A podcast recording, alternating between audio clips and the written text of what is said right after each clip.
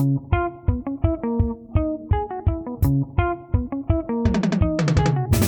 hundred degrees.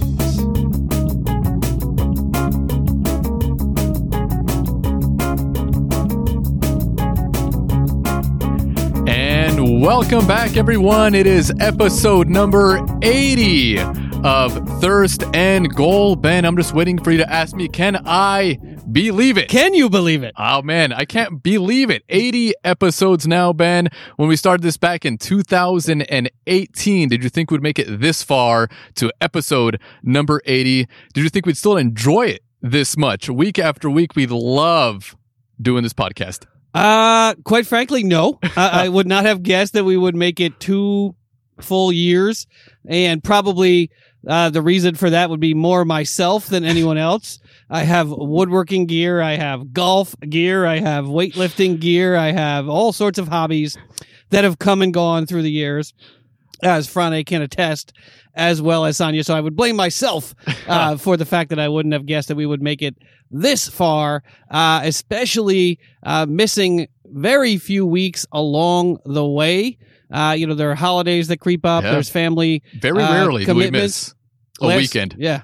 I mean, last week, uh, last year we went on vacation. Yeah. Uh, so this would be right around the time that we would be giving our farewell episode to take, you know, a two or three or four week break for the summer. Not this year. Uh, but because not only can we not leave the country, the rest of the world won't take us. Uh, so, you know, we're, we're sort of, uh, stuck here. Uh, but of all the weeks, uh, to be off the air, this would not have been a good one given all the news that took place in the NFL this week. Friday, what about you? Would you have guessed that since November of 2018, we'd still be doing this and loving it? Yeah, I know that. That's what I'm surprised about. I mean, is, is the fact that we still love doing the podcast. It, it's it's it's. I mean, it's so much fun.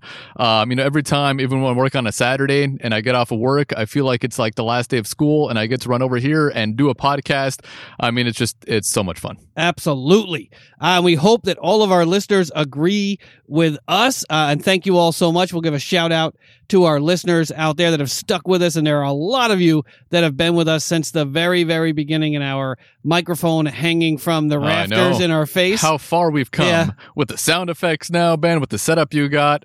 I mean, you set up every single weekend for 80. This is the 80th time Yeah, you put all this exactly. gear on Exactly. the table. Exactly. We have, you know, we had the big board. We have the, you know, the big screen now.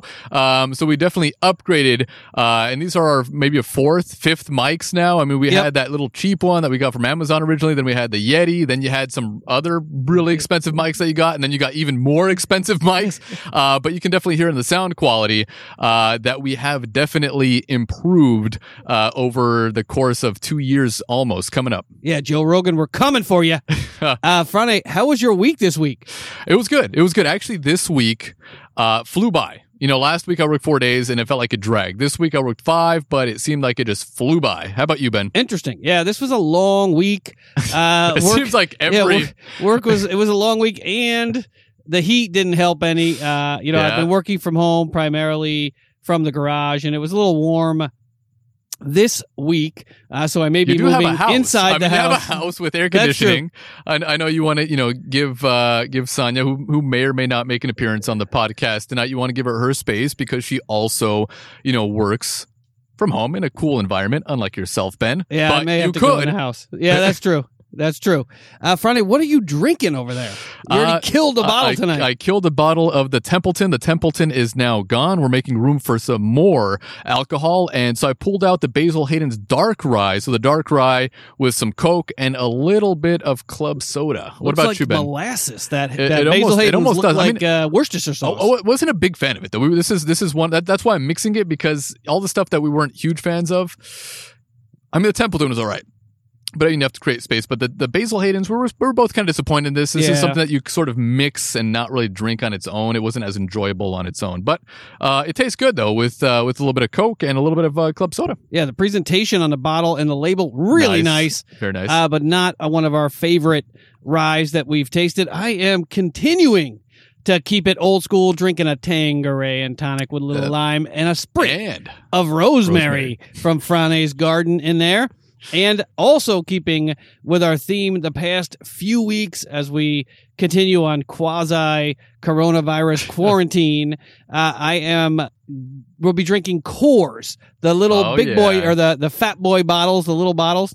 Uh, we're going old school back to my youth. We tried Miller, we tried Pabst, Faustus. we tried Foster's, and this week we're trying Coors Rocky Mountain High. Yeah, also, something that I've never had before in my life, Ben. I mean, all these common beers that you grew up with that were readily available. I never had those. Yeah, I mean, it's I'm- really I'm, I'm, interesting I'm not that a Friday- huge Friday, beer drinker, uh, but I, I always, Friday's beer. I sort of strayed away from those those beers. well, you- Friday must have had the luxury to stray away from those. Uh, you know, I didn't have the resources to uh, buy cases of expensive European imports when I was, you know, in They're not the- in the- expensive in the anymore. 80s, They're- in the eighties, making three twenty five, three fifty an hour. They used to be expensive, Yeah. Ben, but you know, not anymore. I'm sure now you can probably buy a six pack of, you know, Amstel for the same price that you could probably buy that Coors for. It's close. Or, you know, maybe It's like close. a dollar or two difference, but it's not a huge difference. Whereas, you know, maybe back in the day, I'm not going to try to age you at all, but back in the day, I'm sure there was, you know, a little bit of a price gap. Yeah, it was huge. And I'm going to try as hard as I can uh, this week or next week. Uh, listeners from the East Coast will know what I'm talking about. I'm going to try to get some Genesee beer and some Genesee cream ale. I don't know if it's possible to get it out here on the West Coast. I may have to have someone Special order. carefully ship it to me, but that is something I, I really would like Franny to try. And then I'm going to try to see if I can get some Saranac, uh, India Pale Ale, which was the first pale Wow. ale I ever, I ever really fell in love with. Uh, that's made in Saratoga, Saratoga Springs, New York. Uh, but if not, we'll be going with, you know, maybe Budweiser, maybe the the the, The king. king. of beers next week. But we've had the Coors, the Pabst, the Fosters, and the Miller. Uh, so far, Friday I think was a fan of the Pabst, but was wasn't a fan of any of the other. I was actually surprised that the Pabst was drinkable. Yeah, it's not bad. Actually, Pabst is an underrated, you know, regular drinking beer. I mean, Uh-huh. a beer you come home, you know, if it's a warm day and you're just going to sit down on the couch and have one beer or two beers, it's actually not bad, Mhm. especially for the price. Yeah, no, I mean, well, it's a little bit higher than it used to be. Yeah, that's true. I think it was a dollar ninety nine for that uh, for the big boy the can tw- there. 24 ounce, Yeah. whereas, you know, back in the day it was probably like a dollar. Yeah, Maybe not even. exactly. Maybe 75 cents. All right, Friday. What are we going to talk about tonight? Uh, tonight, Ben, on the big board, we have our NFL news. We also have a shout out to our new and loyal listeners out there. We also have a promo for one of our fellow podcasters, fellow football podcasters. We also have our tag team news, our Thirst and Goal news. My Eagles, Sonya Seahawks, and Ben's Steelers. Uh, we also have our feel good story every week. Ben, just I don't know. What do you Google these things? I don't know how you find them, It- it's but you getting definitely harder. find It's getting harder. because. I think you've covered a lot. You know, Yeah. you've covered uh, at least uh, I'd say thirty, at least, at, at least thirty At least. feel good stories. we have to do this every other episode going, Yeah. coming up. And uh, we also have our shot of the week, which is a summer inspired shot. Uh, it is called the Ray Finkle shot. For our Miami Dolphin fans out there, uh, we also have our brown, our beverage of the week, which is uh, a rye. We had a bourbon last week. This week we have a rye, and uh, it has it has a high rating. So I, I'm excited uh, to taste this one on the show. And we also have our beer of the week. It's our first beer from China. And the only beer Or is it the first beer from on, China? and the only beer on the shelf that was uh, from China uh, has some pretty interesting packaging. I really like the graphics on the bottle. And to end the show, Ben, we have uh, a little bit of housekeeping.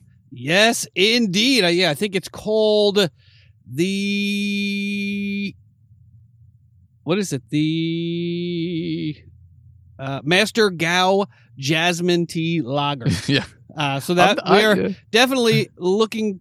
I guess you could yeah, say we're looking forward to I trying mean, it we're we're you know we're an international podcast for sure. Uh, and and so you know we we try beers from everywhere, from all corners of the globe, and uh, Yeah, we got to try to get a couple from India. we got the And we got the Taj we- Mahal. Yeah, yeah. Uh, but I did see a new offering from India on the shelf right next to the Taj Mahal. Maybe I can pick that one up in within the next come yeah next few weeks. Yeah, because we have a bunch of listeners from India and a bunch of listeners from Australia. Mm-hmm. Uh, interestingly enough, and there's plenty of beer from Australia, though a lot of it is, you know, along the, Well, the if, it, Foster's if it tastes anything, line. if it tastes anything like Foster's, I'm not too excited to try it. yes, exactly. We'll get a Vegemite beer. Franny, what's first up on the big board? Uh, first up on the big board, man, we have some NFL news. yes, we do. This is about as big as it gets. Yes, it is. Patrick Mahomes locked up to a 10, count them, 10 year contract with the Kansas City Chiefs. Neither Patrick Mahomes nor the Chiefs showed any sign of worry about the prospect of coming together on a contract extension that will keep the quarterback in Kansas City for the long term, and there won't be any need to worry about another deal for quite some time. Adam Schefter of ESPN reported that Mahomes and the Chiefs agreed to an extension that runs through the 2031 season. That feels like a lifetime from now. Uh, Mahomes is entering the fourth year of his rookie deal, and the Chiefs exercise their option on his contract for next season. So this will keep Mahomes allegedly in Kansas City for the next 12 seasons. Uh, the Chiefs and the quarterback recent agreement on a 10 year contract extension that will keep him there through 2031. As we mentioned, it's for $503 million Jeez. in total. Uh, 477 million in guarantee mechanisms, 140 million dollars in guaranteed injury guaranteed money, uh, which comes out to be about 45 million dollars a year Mhm. over the next 10 years. Frane, what say you? That Or 12 is- years, sorry, That 12. is a lot of my half a billion dollars for one player. That's why it's I mean- 503. The agent It- it- wanted it to be the first Just over half half. billion dollar contract. And it's over 10 years. I mean, we see these contracts in the MLB. Uh, I forgot who was recently I signed that. It was like $350 million contract over 10 years, which I Bryce. thought was ridiculous because it's baseball. Uh, That's where the money is, man. uh, it is. Even though no I- one goes to the games, there's still a lot of money yeah, to be made lot, somehow. There's a lot of money involved there. Um, but yeah, it, it is it is a lot. Uh, but there are you know ways out of the contract for the Kansas City Chiefs. I mean, if he does get injured, he is still guaranteed that 140 million dollars and whatever he made within the period of time before he got injured or whatever. I mean, hopefully the guy does- does not get injured at all. Uh, but that is a lot of money. But when you look at the the how much quarterbacks are making in the wage scale and and how high some of these contracts are getting, you know, five or six years from now, you know, Mahomes making you know forty some million might seem like a bargain. I mean, you have Dak Prescott right now looking for forty million dollars.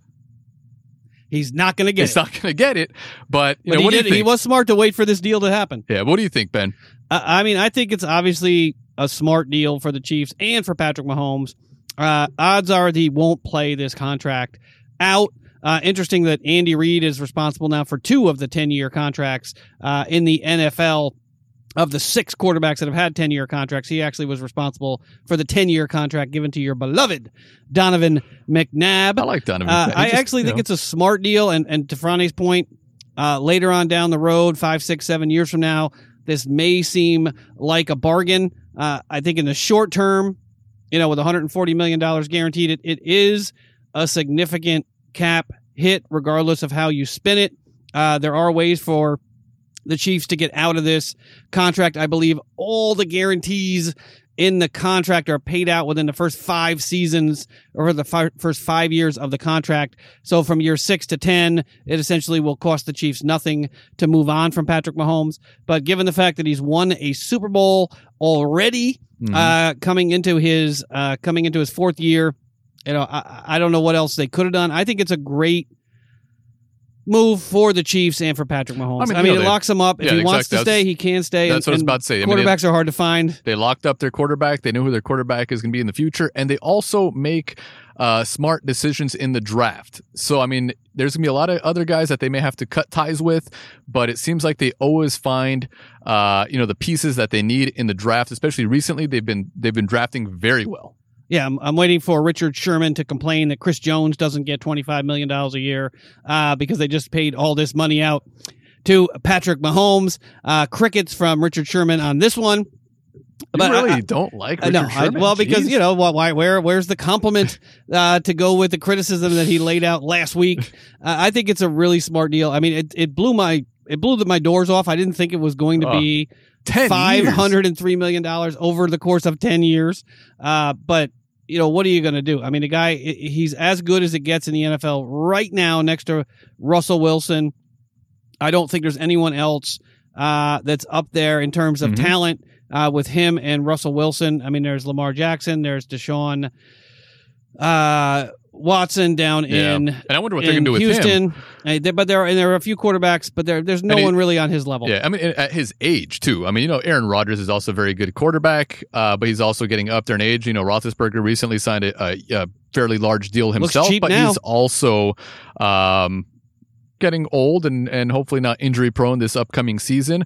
Um, but the the well established quarterbacks now are a little bit older, whereas.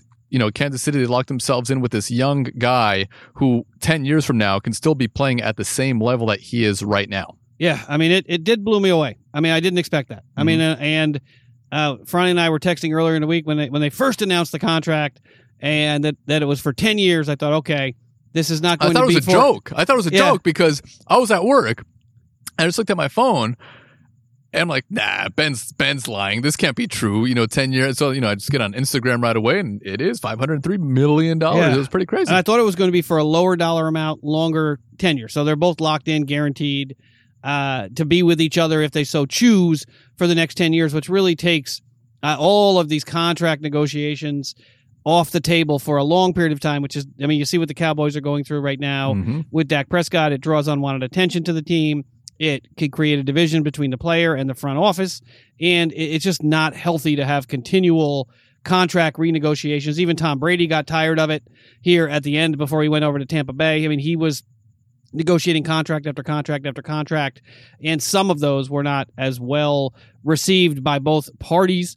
Uh, I just think it's a great deal for, for both teams. It's a great deal for or Patrick for, Mahomes. for- yeah, for forty five million dollars a year. If he play, I mean, I don't think he'll play mean- this contract out. Uh, you know, I mean, I mean, you look at these other quarterbacks and how long they've been with their teams, the tenures that they've had. I mean, how long Aaron Rodgers has been there, how long you know Matthew Stafford has been with his team, how long Matty Ice has been in Atlanta. Uh, you know how long Roethlisberger has been, you know, with the Steelers. Uh, you know, Wentz is locked in right now for a longer term sort of deal. Um, He's going to be drinking Pabst. yeah. When, by comparison, You know, he's a bargain. Rivers recently. I mean, obviously he, he moved to uh, to the Colts, but he was in in San Diego and L.A. for the longest time. I mean, so ten years for a quarterback to lock him in for that period of time. I mean, he was probably going to be there for that amount of time anyways. Um, so I mean, you know, in the long run, it will look like a bargain. Yeah, I mean, but it's just ten years. It's crazy. Yeah. Just to give, uh, you know, some historical context here. Brett Favre got a ten year contract in two thousand and one. Uh, moved on in two thousand and eight when Aaron Rodgers decided to kick him out the door. Uh, essentially, gave the team an ultimatum there. Uh, Drew Bledsoe. Uh, a lot of people don't remember this one. Drew Bledsoe got a 10 year contract back in 2001 as well. Uh, did not play out that contract because Tom Brady became the starter. Uh, Michael Vick got a 10 year contract back in 2004, 10 year, $130 million, only $13 million a year back in 2004. And we all know that he did not play out that contract either. I believe, uh, who am I? Donovan McNabb had a 10 year contract that he signed uh, with the Eagles. I'm not sure how many years he played on that one. Do you remember how many years he played on that contract? Uh, who's that? Donovan? Donovan Yeah. McNabb? Um, well, he was with the Eagles until about 2008, I believe.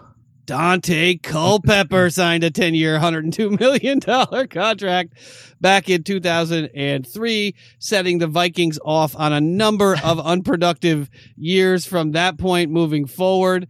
Uh, let's see who else. I think that's about it in terms of the, the prior 10 year contracts, but nobody played these contracts out to the end of the season. Uh, I think it was, uh, Steve Young actually, uh, agreed to some 43 43 year contract with the USFL uh, when he came out of uh, Brigham Young. But yeah, there's been a lot of guys that signed these 10 year con- well six Yeah. I didn't know there were six. Uh, and that Andy Reid was also responsible for one of those contracts. You know, I I don't know what to say. I mean, it it, it it's really going into a season that we don't even know whether or not the season itself is going to happen. Mhm. It, it was a pretty amazing contract. Uh, given the timing of what's going on. Yeah, and uh, you know, you still have Bobby Bonilla still being paid one point three five. Yeah. I was looking. I'm like, which baseball player was that that they're still paying uh, long term until twenty thirty five? I don't yeah, think who's paying them? Is it the uh, Giants? The, Mets. oh, the, Mets. Yeah, the- the Mets. The Mets are about as great in their front office as the Jets and the Dolphins are. But I don't think it's going to play out the same way with Patrick Mahomes. I, you know, he, he's going to be productive. You know, ten years from now, I'm sure he's still a young guy. You know, there's still a lot of football to be played, uh, but he also seems like he has uh, a good head on his shoulders. He seems like a, a smart player, uh, like Russell Wilson, that doesn't put himself in peril. Uh, you know, running down the field. I mean, he knows when to go down, when to slide, um, and when to just launch the ball. Yeah, I mean, it, it's just a, a great receiving corps, great head coach, great uh, ownership group, great general manager. This really puts every other team in the AFC in a bind uh, for the next, you know, for the foreseeable future. It's Yeah, going man. to be tough coming out of the AFC. the Steelers are going to have to hope for some type of an injury or plague of injuries, you know, for the Kansas City Chiefs because between uh, Cam Newton going to the Patriots with Bill Belichick and Patrick Mahomes and Deshaun Watson, it you know it's going to be tough to get out of the AFC. Yeah, and the Chicago Bears are definitely kicking themselves in the ass right now. Oh my God! I Could have had mean, Patrick, but they wouldn't have signed him to a ten-year deal. Yeah, no, no, they, they probably would have released him. Yeah, they would have picked up his fifth-year option this year and said, "Come see us We want next year for, for a negotiation." Is Kirk Cousins available? Another guy with a bunch of guaranteed money. I think. I think the next highest guaranteed. I think it was Goff got something like 120 guaranteed. Yeah, somewhere around there. Cousins got I think about 88 million dollars Mm-hmm, guaranteed. Not sure how much Foles got guaranteed on that contract, but it, was- it was I think a bunch. about though. 88 million. Yeah, I mean, I don't know if he, if he got the full. I think the full contract is 88, but I think he was pretty close to that 88 million dollars being guaranteed. being guaranteed. Yeah. Yeah. man, talk about a Super Bowl victory parlay. Well, That that is a fantastic five parlay right there. All right, next up on the heels Well, of Patrick Mahomes. pouring that shot. what Ben. does this mean for Big D? Next Wednesday is July 15th, the deadline for Dak Prescott to sign a deal or play under the tag. Only four days remaining until the deadline to sign quarterback Dak Prescott to a long term contract. The Dallas Cowboys can take some solace in knowing they no longer have the burden of making him the richest player in NFL history. The Kansas City Chiefs took that option off the table. Well, maybe. You don't know. Who knows what Big D will do with them uh, when they signed the 10 year contract worth $503 million with Patrick Mahomes.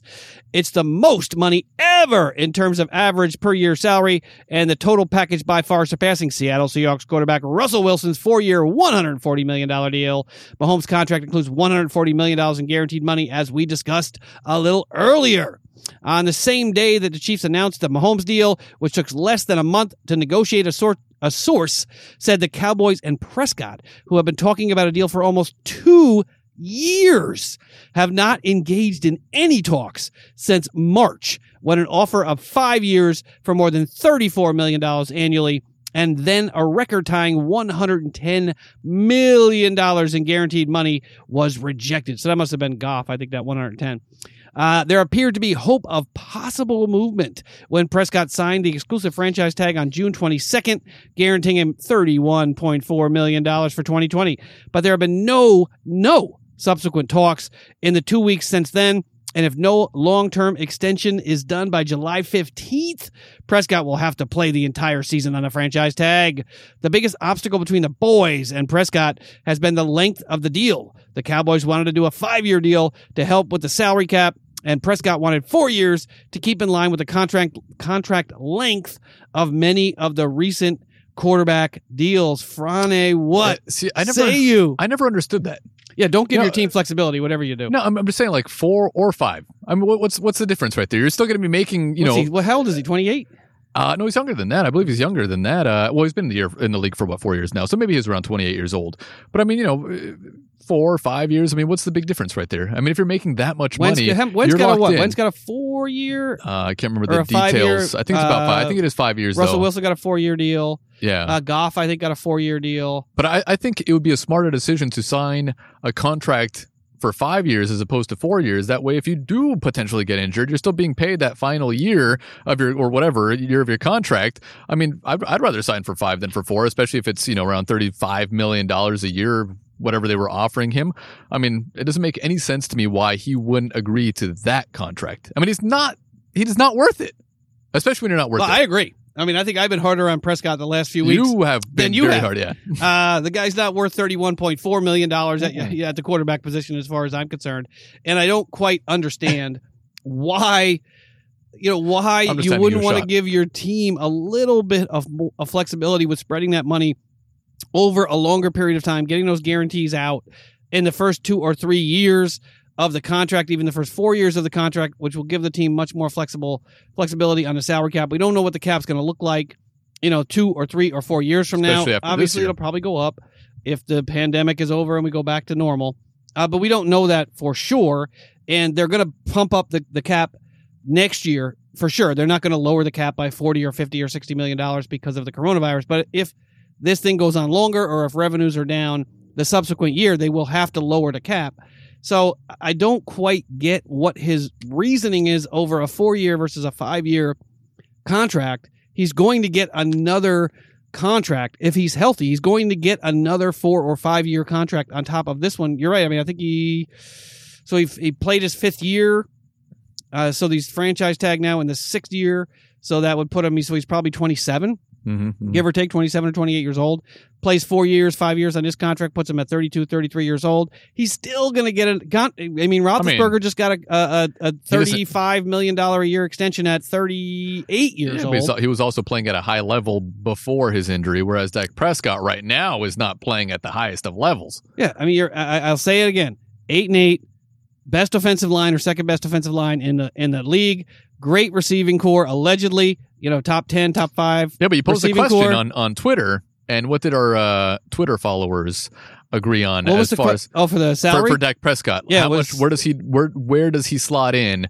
Um, uh, you know, salary it was 31 it to was- 36 I think. Yeah, I, I, yeah, Or 31 it to was- 35. I think it was twenty five to thirty. Was it? I, I think it was some. I mean, that's what I I, I voted for that. But well, no, you, well, there was no zero to fifteen choice. That you no, but I, I've for. always said that if, if he is going to sign a contract, I think it'd be fair for him and the team, you know, between 25, 26 million dollars. I don't know if he's worth any more than that. Obviously, he's not going to sign for that, but I'm just saying that's where I believe, you know, he is, uh, but he's got worth- the offensive line. Yeah, He's got the running he's game. got the weapons. He's got the receivers. He's got a solid defense. I mean, look around the league, Dak. You've got Deshaun Watson running for his life out there, uh, still with a better record than you've got. You've got Ryan Tannehill with a better record than you've got. You've Better got Kirk playoff. motherfucking Cousins with a better record than you've got. You've got Ben Roethlisberger. You've got Aaron Rodgers. You've got yeah, it was, it was, uh, 31 35. So, uh, 31 to 31 35.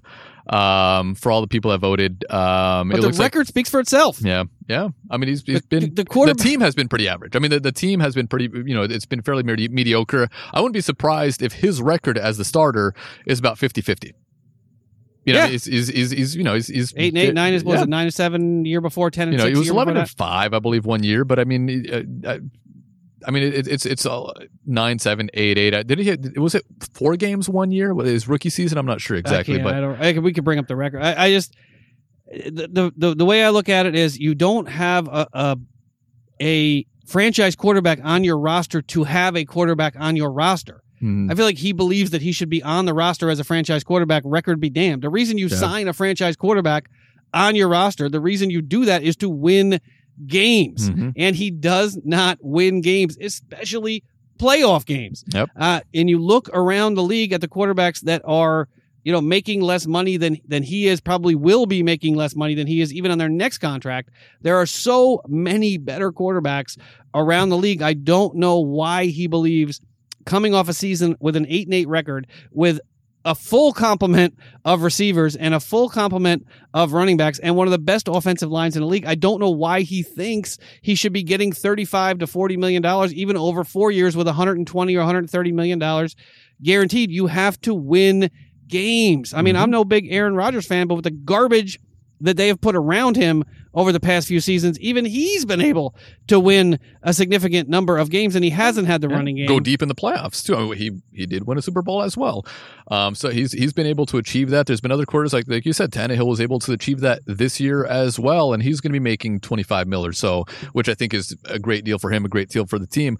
Um, whereas Dak Prescott hasn't proven anything on the field. He has one playoff win, maybe two, but he the last one he won was against you know the Seahawks, and that was pretty much handed to them. Yeah, you want to know how you get a thirty-five million, forty million dollar contract? You win. Go back and watch the 2013, 2014 Seahawks. Go back and watch, or was it 2012, 2013? Go back and watch those teams. Go back and watch what Russell Wilson had to do to win those playoff games. To, you know, the amazing things that had to happen at the quarterback position to get them through the playoffs. Yeah, they had a great defense. Yeah, they had Marshawn Lynch uh, for those two years. But if you watch what Russell Wilson was able to do in the, during those playoff runs, it, it, that's how you win, Mhm. and that's how you get a huge contract. You can't just play win eight and eight, you know, fumble around in the playoffs, and then or last year miss the playoffs entirely, and then expect to get paid like even a Kirk Cousins. I would take Kirk Cousins over Dak Prescott. Well, I don't know. I don't know. He wins games and he wins playoff Uh, well, games. He won one playoff game. He against won, the yeah, against yeah. the allegedly Against the Saints, against yeah, the, he- he- against he- a team that was the f- first or second seed in the divi- in the conference. Yeah. I'm, I don't have anything against Kirk Cousins. You know that. That's, But I mean, I just don't understand why Dak Prescott believes that he's worth the kind of money that he he, he should sign a four-year, one hundred and thirty million dollar contract with eighty million guaranteed, and be happy and move on with his life. Yep. Otherwise, they should play under the tag this year, go seven and nine, draft a I hope so. quarterback next year, and move on because he's not worth it. He's no, Bobby he's- Bonilla for Christ. That's what he is. You're he is Bobby me. Bonilla. You're worse than me, Ben, when it comes to Dak Prescott and the and the Cowboys. Well, I mean, I mean, I mean, Roethlisberger didn't put up this kind of a, you know, this kind of. Well, cheers, cheers. Cheers. There's Let's our take a shot. I, I think we both said enough Yeah. about Dak Prescott not deserving the contract that he wants, and uh, per our drinking uh, game Mm. agreement. Uh, we're gonna take the punishment shot, which Ah, is terrible. the Southern Comfort Lime. Why did you make this? I, didn't. They made it. Um, but Why uh, did they make this? But our drink- drinking to drink game, if, if. I say anything negative about the Cowboys or any team in my division, I take a shot. If Ben says anything negative about any team in his division or Dak Prescott, I should add, add that to the list because it seems like you don't like, or or Ben or or, or, Richard. I was going to say Ben Sherman, Richard Sherman. Yeah, well, Richard Sherman speaks for himself. Too or, much, or, actually. or, or if Sonia says anything negative much, about uh, any team in her division, the NFC West, then then she takes a shot, but I'll take a shot. Cheers, Ben. You took yours and you hated it, and uh, it's been warm uh, on the Yeah, table. it's a little It's toasty about out here. Ninety degrees right now. It's a little toasty out here. But yeah, I mean, this is but Richard Sherman. This is what happens in the next couple of years. They, you know, they're going, they're going to be a little bit strapped under the cap in Kansas. City for the next couple of years. So when worse. one of your, so you're when your next, when the next person doesn't get the kind of money you expect, or they have to let him go to another team, this is why. Because you give one guy fifty million dollars, that's what happens. Uh, next up, Cam Newton says he is humble no more. I don't remember the humble Cam Newton, especially given the outfit that he pulled into New England in. Uh, but Cam Newton has plenty of motivation heading into the 2020 season after being cut by the Carolina Panthers for Teddy Bridgewater and signing a bare minimum incentive laden deal in New England. The former NFL MVP is bathing in the fuel spewed by doubters. Newton posted two videos Sunday night on Instagram, shirtless and working out. He loves his, they, him and Antonio Brown love the workout videos. Uh, Well, so do you. well, that's true. My own, yeah, but at least I'm taping myself. Uh, the caption of the post read, Note to self, you are great. You are the best. You are a dog. You are a monster. You are the lion. My conscience. Never let them make you affect you. I'm getting tired of being humble now, Newton exclaimed. I'm really a killer. I'm a killer, he said. You hear me? I'm getting tired of all this humble shit. Because when you're humble, they start taking advantage of you. When you don't say nothing, they shit, they start taking advantage of you. But the, hy- the hyenas can be doing all of this. The elephants can be doing all of what they do. The giraffes, the antelopes, the chimpanzees, even the gorilla. But there's one motherfucking animal in the jungle, and when he roars, everything stops. And I'm about to fucking roar. That's. Franny, I mean that. That's. Uh, I- I'm, I'm, I'm, I'm trying to find, go back in my memory banks to find the humble Cam Newton, I mean, he, but I don't recall that, that gentleman. he knows a lot of animals. I know. mean, he, he's really well versed on uh, on the Discovery Channel. Um, Well, I think some of these are from different continents, but Uh, yeah. but uh, no, I mean, you know, if, if he can go back to being the Cam Newton that he was before, the Superman that he was before, uh, then maybe he still does have that sort of. Uh, I don't know. I would call it a killer instinct. I mean, he know he went to the Super Bowl. He was the MVP.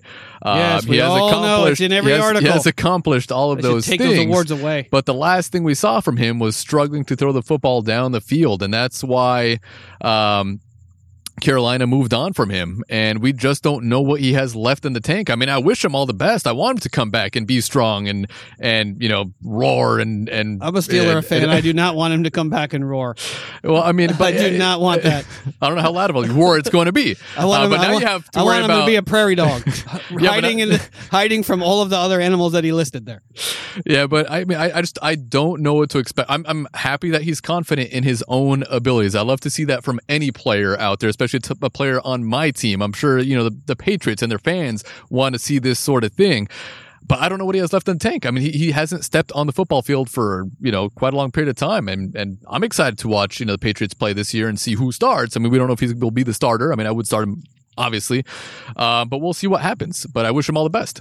Yeah, I just don't remember the humble Cam Newton. But Yeah, no, uh, I remember the pouty Cam Newton. yeah, and the uh, yeah. I mean, he obviously looks like he's in great shape. Uh, he looks like he's in really good shape. Yeah. I mean, looks like he could take the field and play just about any position out there. You know, you know, I, I I'd like to say I wish him the best because I do wish him the best as a as a player and as a person. But he plays for the Patriots.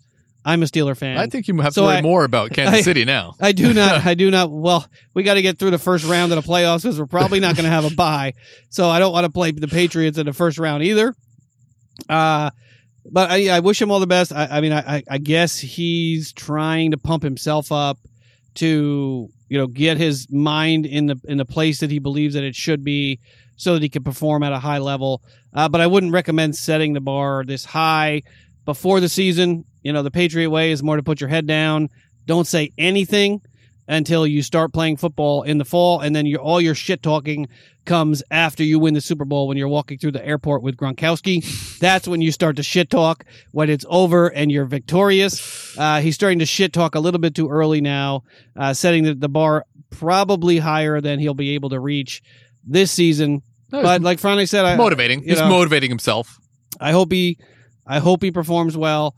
Uh, just not against the Steelers and and not in against the Steelers in the playoffs. If the Steelers are lucky enough to make the playoffs, you know we'll see. Uh, I just I thought it was interesting that he he he was tired of being humble. I just don't remember the humble Cam Newton. Yeah, I remember the cigar smoking cognac or rye or whiskey, whatever he was drinking. Interview Cam Newton with the the clothes that I wish I had the guts to wear. Uh, so I Yeah, but if, him. if you were a football player, Ben, I think you would be more of this Cam. oh, Newton. for sure. Yeah, yeah. I would dress. I would dress all sorts of. I, I would be more the Oh, humble. sure. I'd be more the humble guy. Oh, I love Uh, his. I love you what know, he. I the- love what he wears. at the press conference. Um, where- whereas as you would be that boisterous uh, sort of voice at the podium saying how great you are oh, for sure, absolutely. and you fly like a butterfly and sting like a bee type of guy. Well, because that's what makes the money. I mean, Yeah. that's what makes the money. That's what gets you the ads. That's why they're talking about an MVP from six years ago, uh, because that's the kind of stuff that you know gets you on television. It gets you ad deals. It gets you contracts. Followers on It gets you Instagram. follow- I mean, that's that's you know the humble Tom Brady. I mean, if he has TB12 making you know tens of millions of dollars a year in the background, but if you're not lucky enough to have that, you have to put yourself out there. I always thought it was unfair the criticism that he took for his outfits after a loss. I mean, what do you care what he is wearing? Whether he wins, what's he supposed to wear? A t-shirt and jeans if he loses, Mhm. and a fedora, and you know. Just the, the, Yeah, I the crazy I glasses and the outfits if he wins. I mean, I thought always thought that was unfair. What do you Uh, give uh, a shit what he's wearing? Yeah, I think he has like a winning outfit and a losing outfit. Yeah, but they're Every- both every pretty. he, he packs both of them. He's like, if we win, I'll wear this. If I lose, I'll wear this. but they're neither one is particularly reserved. They're not the greatest. and I don't know that anyone that why anyone criticized him for you know wearing what makes him happy in you know after a loss. Yeah. I I, I always thought that was we can't all be Gronkowski, you know, going up for to the podium with still wearing your uniform. All right, we're gonna be right back uh, with the rest of the NFL news.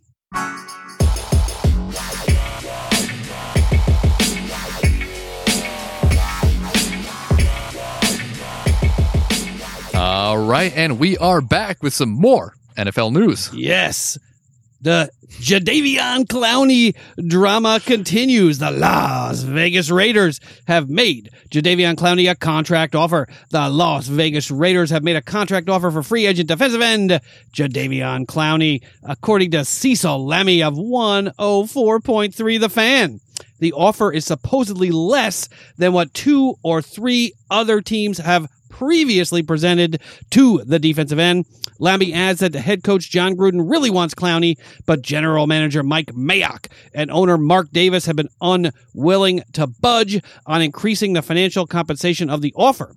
Uh, according to the daily updated NFL Players Association, Association public salary cap report, the Raiders have roughly $7.9 million in salary cap space. The team has already made substantial monetary commitments to linebackers Nick Kwiatkowski, Cory Littleton, as well as defensive end Carl Nassib this offseason. Las Vegas had previously been mentioned as a potential suitor for Jaguars edge rusher Yannick Ngakoue. Clowney remains the best free agent on the market now that you know, some other folks have been signed. The seventh year player out of South Carolina is more known for his ability to stuff the run than sacking the quarterback. He has never recorded more than 9.5 sacks in a season, which could explain why teams have been so hesitant to dole out the 22 million or more that he had been seeking initially. Allegedly, the offer was for roughly nine to 10 million dollars. Franny, what say you about Clowney? Yeah the, the you know essentially the last toy on the island of misfit toys. There are no more free yeah, agents. He's, he's getting a little there. desperate. He's getting desperate now. He's he's dropped down from twenty two million to pretty close to ten million dollars. Yeah, and I, I he think turned down a couple fifteen million dollar offers. Yeah, exactly. I think Browns, that's, Seahawks. That's pretty much I think what he's worth. I mean, I don't I don't think he's worth more than $10 million. I mean, he, he really didn't impress that much with the Seahawks. He's had really one good year.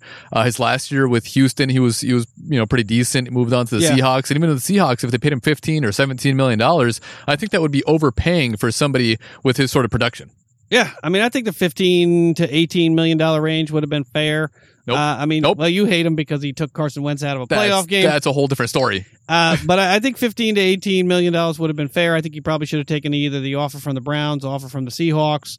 Can't remember if the Jags made him an offer, but there were a couple other teams out there that made him an offer. The Cowboys were allegedly or are allegedly in the mix as well.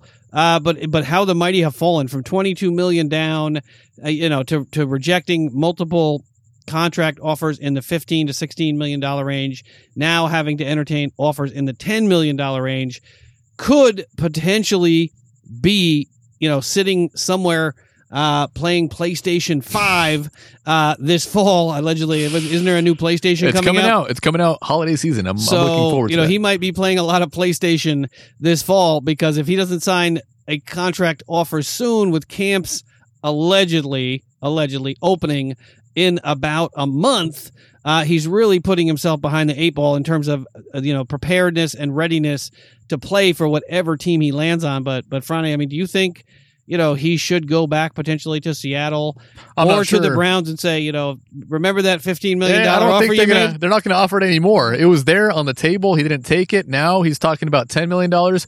Maybe they might sign for twelve. You know, throw him twelve out there, see if he takes it, because it doesn't seem like they really want him. If they really wanted they would have signed him already. You Yeah, know, I mean, for, for the whatever twenty million dollars that he wanted. Yeah, which I mean, there's a lot unfair. of disgruntled defensive defensive players, especially linemen out there, uh, that have contracts that want trades, that have um, uh, that have contracts that are that are unhappy with their present situation, wish they were making more money. There's a lot of disgruntled defensive players out there, especially on the line.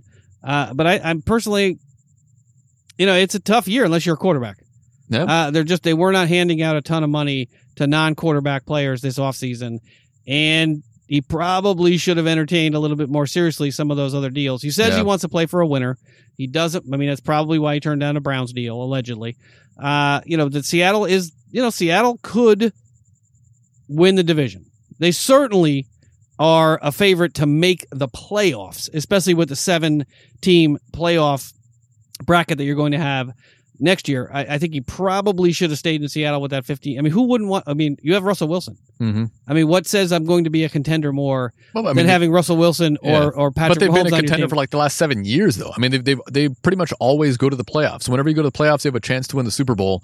I mean, I don't. I mean, I understand why you wouldn't want to go to the Browns for fifteen million dollars, but if you have a chance, a, a, a you know decision to make between the Browns and the Seahawks, fifteen million dollars seems fair. That's a very fair deal. I'm not sure how long the contract was for, but if it's like three years, let's say, I think that's very fair for him. Yeah, I mean, and the reality is, you know, last year was a make it or break it for him, allegedly, which is why he played through that abdominal injury, that muscle injury late in the season. Uh-huh. Uh, it was a make it or break it year, and he played okay. He played pretty well. Well, he was the reason he- they, they beat the Eagles. Yeah, I mean, it was a dirty, allegedly a dirty hit. You know, they they, they won that allegedly a dirty hit So he won that. But in the following game, the Green Bay game, he made a couple of bonehead mistakes that that could have cost him the game, or that did it cost put him in a hole. Yeah, I mean, you know, a couple of uh, offside uh, uh, or encroachment, or whatever. I can't remember exactly what it was. It was.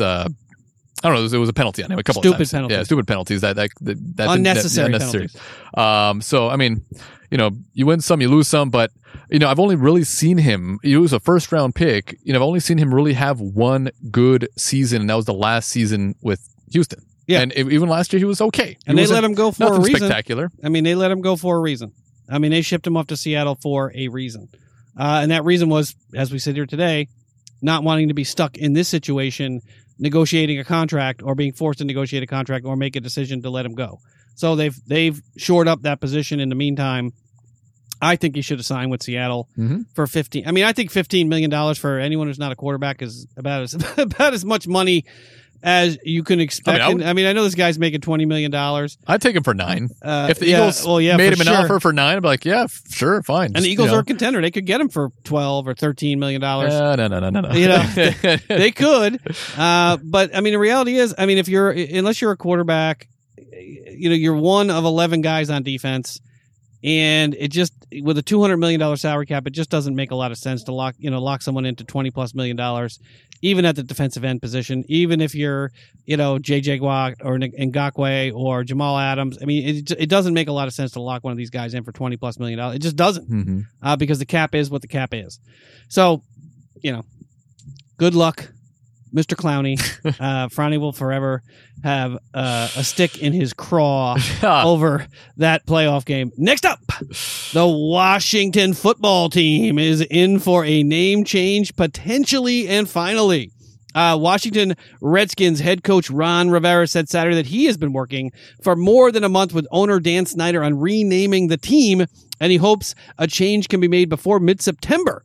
Uh, the New York Post is reporting if we get this done in time for the season, it would be off awesome. Rivera told the Post in a phone interview. The team announced Friday that it was conducting a thorough review of the team's name, and multiple outlets reported a change is very likely, with the possibility of it coming before September 13th opener against the Philadelphia Eagles. Uh, Rivera said that Snyder, who said in 2013 he would never change the name, has been discussing a possible change for more than a month and approached the NFL about it mid June. Politics, uh, all of that stuff notwithstanding, we, we typically don't discuss those types of things.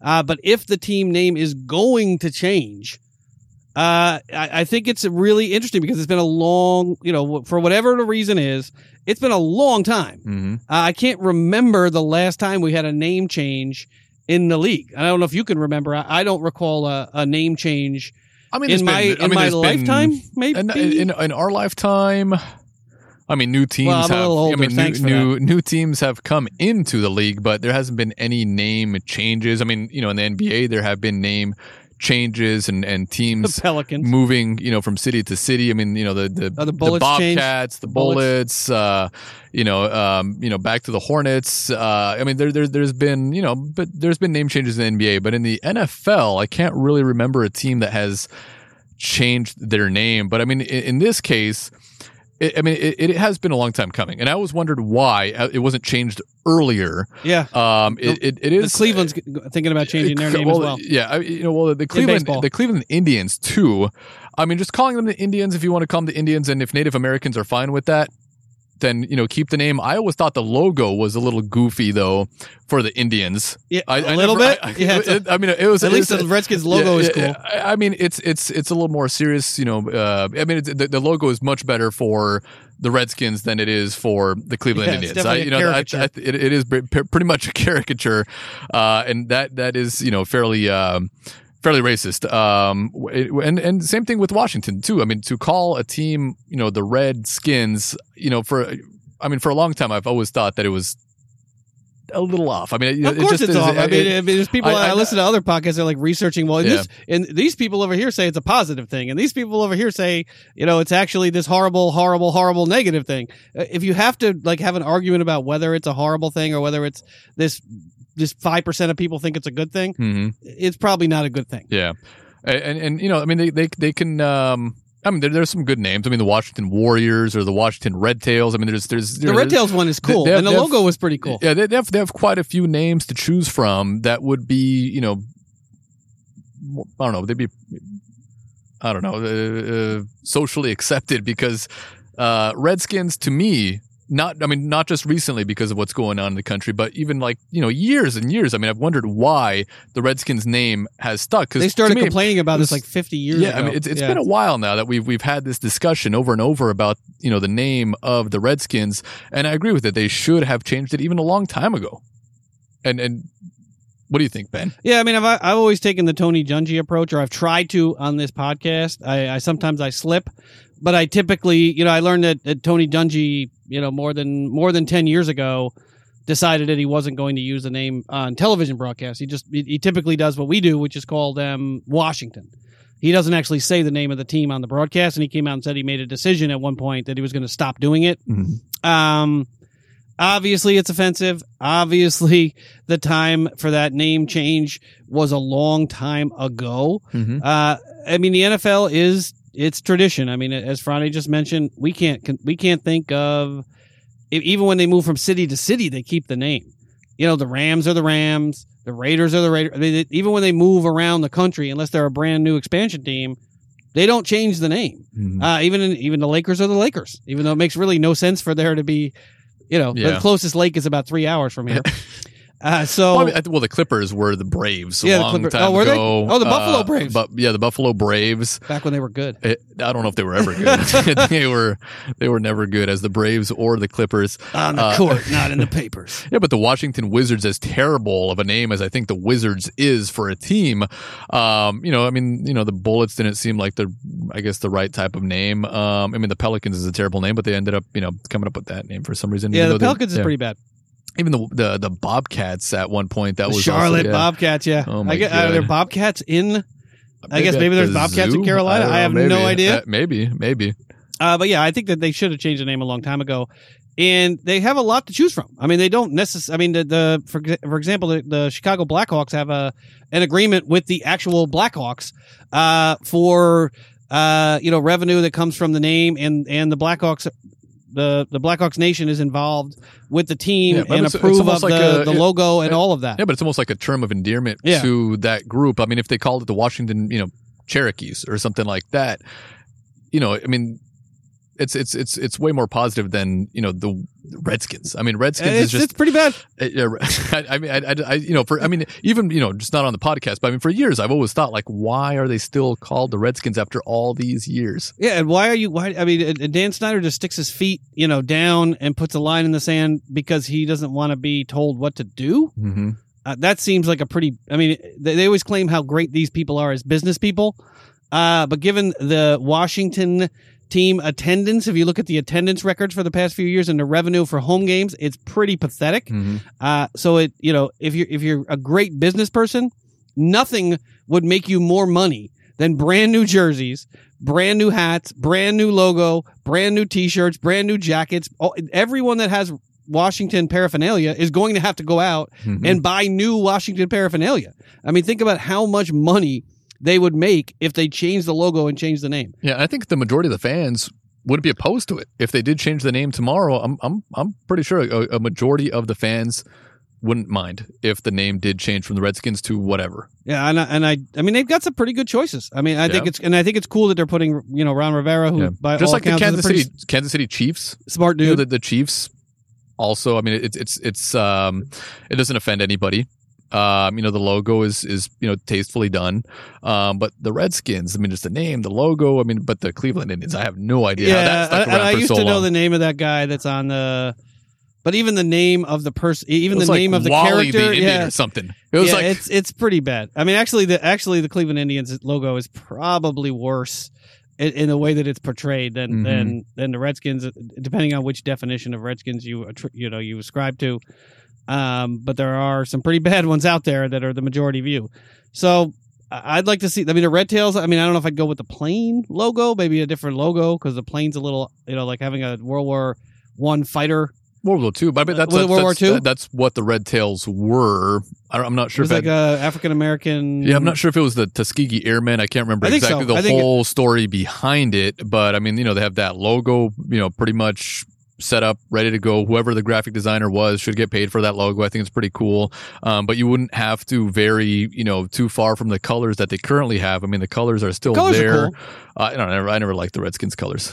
Really? I, I never. I mean, liked I like that I mean, the- deep I- maroon, yeah, I never liked Deep that. burgundy. Is that what it is? Yeah. It's like a Yeah, burgundy. I don't like that. But either way, I mean, if Dan Snyder now is the time, and God knows you can use the revenue in the NFL. And I mean, if you change the name, people that aren't even fans of Washington will reward you by buying the paraphernalia. They will buy the jerseys, the shoes, the jackets, the the t-shirts, the hats, the caps, the gloves, all the crap that NFL fans buy, all the crap that I buy. Uh, you'd have to buy brand new Well, stuff. you, you you buy Duck Hodges jerseys. well, that Duck Hodges, so- that's going to be a collect. When he wins the Super Bowl this year, when he goes, when Roethlisberger goes down, and Yeah. Hodges, Nick Foles is it all the way to the he's, he's no Nick all the way to the to the Super Bowl. He proved to be to the Super something Bowl. completely different from what Nick, Foles. that Nick Hodges Foles jersey will be worth some money because it'll be the pre Super Bowl version of that jersey. Uh, but yeah, Dan Snyder, do the right thing here. Uh, next up, Andy Reid in his Tommy Bahama t-shirt or Tommy Bahama shirt. He is not going anywhere, and I, for one, am glad to hear it. Uh, knowing Patrick Mahomes is under contract in KC for the next 12 years, 62 year old Andy Reid isn't even contemplating retiring anytime soon, Kevin Patra of NFL.com reported. Asked by Herbie Teope of Kansas City whether of the Kansas City Star whether Mahomes being under contract for such a long stretch would allow him to coach into his young 70s, Reid noted he currently has zero thoughts of walking away. In the young 70s, huh? Reid quipped via transcript released by the team.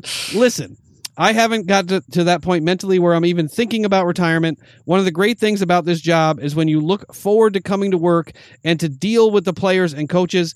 I am lucky enough around to be around good players and coaches. This guy here, Mahomes, makes it even better. He has a unique ability with what he does with his teammates. The Honey Badger, Tyrann Mathieu, uh, was part of this too. Both of those guys make our jobs very, very enjoyable.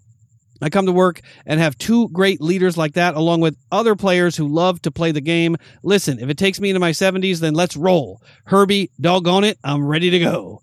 If Reid sticks around until the end of Mahomes' current extension, he'd be 74 years old. Currently, Bill Belichick and Pete Carroll, both 68, are the oldest NFL coaches, and famously Buffalo Bills great Marv Levy and Chicago Bears legendary founder George Halas coach when they were 72. And George Halas coached back in the day when 72 was That was up there. that was up there. Uh, you know, nowadays, you know, 72 is not so old. Uh, but what do you think about Andy Reid, you know, staying as long as Patrick Mahomes is there, he may be there. No, that, that's what I was going to mention uh, earlier when we were talking about Patrick Mahomes. You have, you know, your quarterback of the future, and you have a very solid coach with a very good track record. Um, so, I mean, that that's a pretty good foundation laid in Kansas City. And you know, me, Ben, I, you know, I love me some Andy Reid. If it's not the Eagles winning the Super Bowl, if it's not the Steelers winning the Super Bowl, I was so excited this year when Andy Reid finally won his first Super Bowl because he should have gotten it with the Eagles. Didn't work out. Um, but if you look at, I mean, at, at, has at, all the years that he's been in the NFL, I think he's only had maybe two bad seasons. You know, th- those were like pretty much the two, the Uh. last two seasons with the Eagles, where he was uh, four and twelve. I think it was eight and eight the season before. And you had some quarterback issues then, didn't you? Uh, we we did.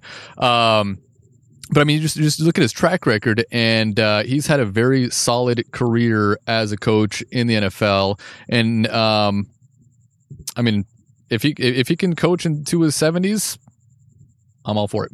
Yeah, I mean, I agree. I mean, I am a Steelers fan. It's not going to do the Steelers any favors to have Andy Reid sticking around in the AFC for another decade. Uh, that certainly isn't going to help the Steelers' chances in getting to a Super Bowl.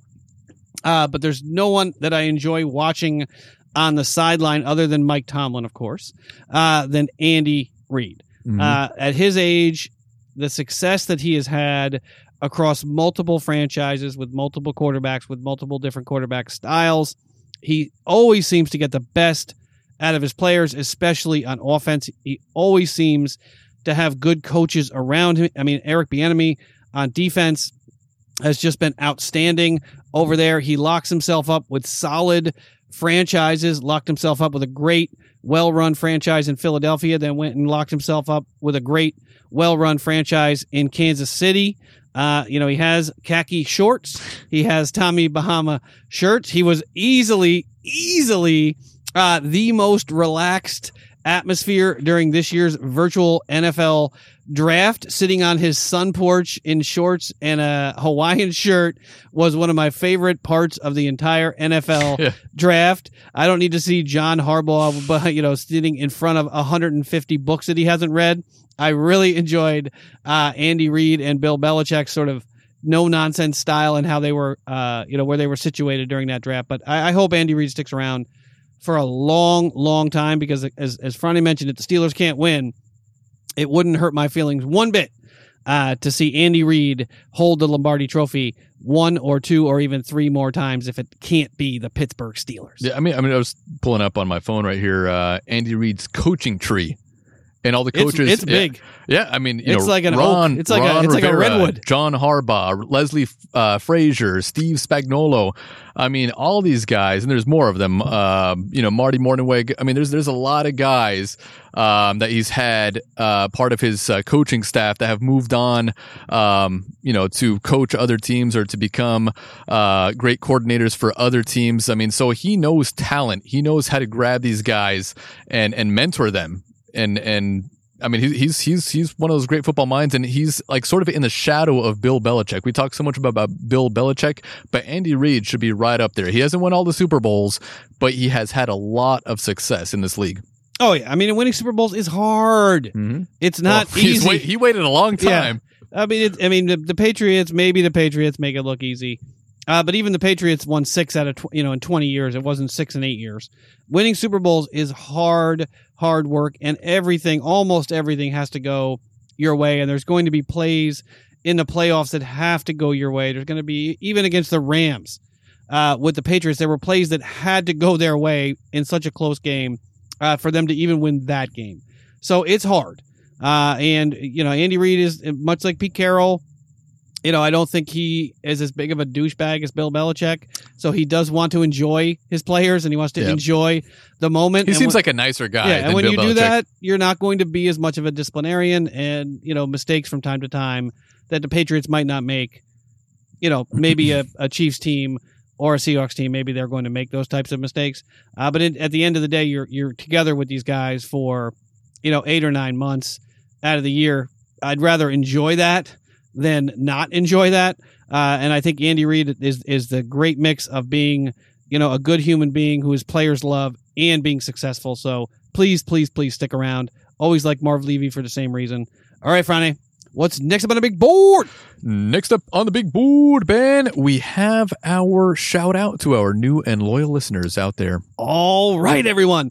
Thank you all so much, our new listeners, as well as those of you that have been with us for a long, long time. We love each and every one of you. Since 2018, we have been a show, and we are a show about football, fun, friends, whiskey, and beer reviews. Since you're listening, please consider heading over to our website, thirstandgoal.buzzsprout.com or search Thirst and Goal Podcast on the web and subscribe, rate, and review our show. Please leave us a rating and a review, especially on Apple Podcasts. Please, please, please punch that review button.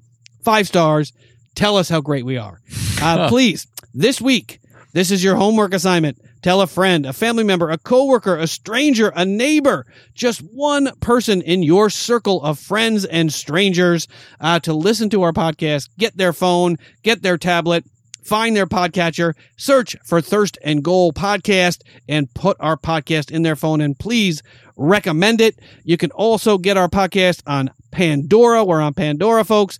And you can get our podcast on Spotify as well. We are everywhere, uh, but also on Spotify and Pandora, as well as TuneIn and everywhere you can get your podcast. Finally, what's next up on the big board? Next up on the big board, Ben, we have a shout. No, not a shout. Actually, a promo for for one of our fellow football podcasters out there. Yes, we do this for the love of football, for the love of each other, not to get a 50 or 100 million dollar contract like Joe Rogan did, although we wouldn't, you know, we wouldn't sneeze at it either, You know, but we do one- this for one- the one and a half million. one and a half million. We'll take that. We'll do that. Yes, we don't need one hundred know. and fifty thousand dollars. I can move to Walden Pond. I have no problem living minimally for the rest of my life on a few million bucks. Uh, but we do this for the love of the game, and so do a lot of other NFL independent podcasters out there. So we have a promo for one of them right now.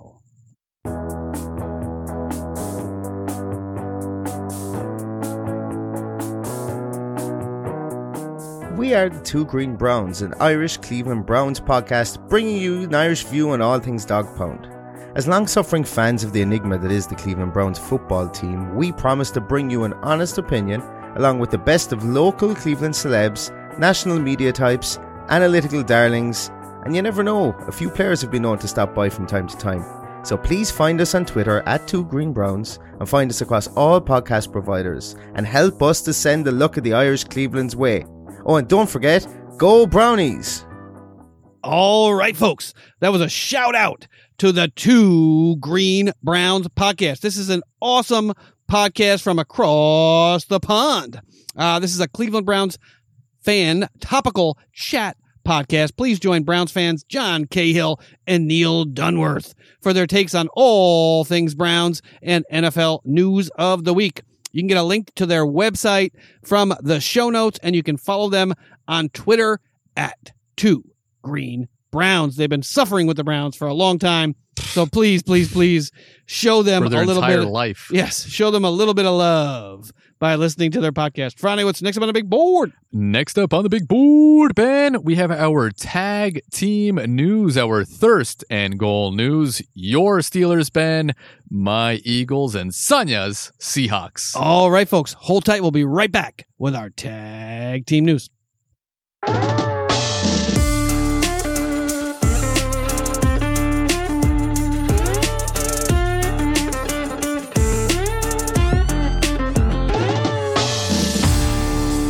All right, and we are back with our tag team news. Ben. Yeah.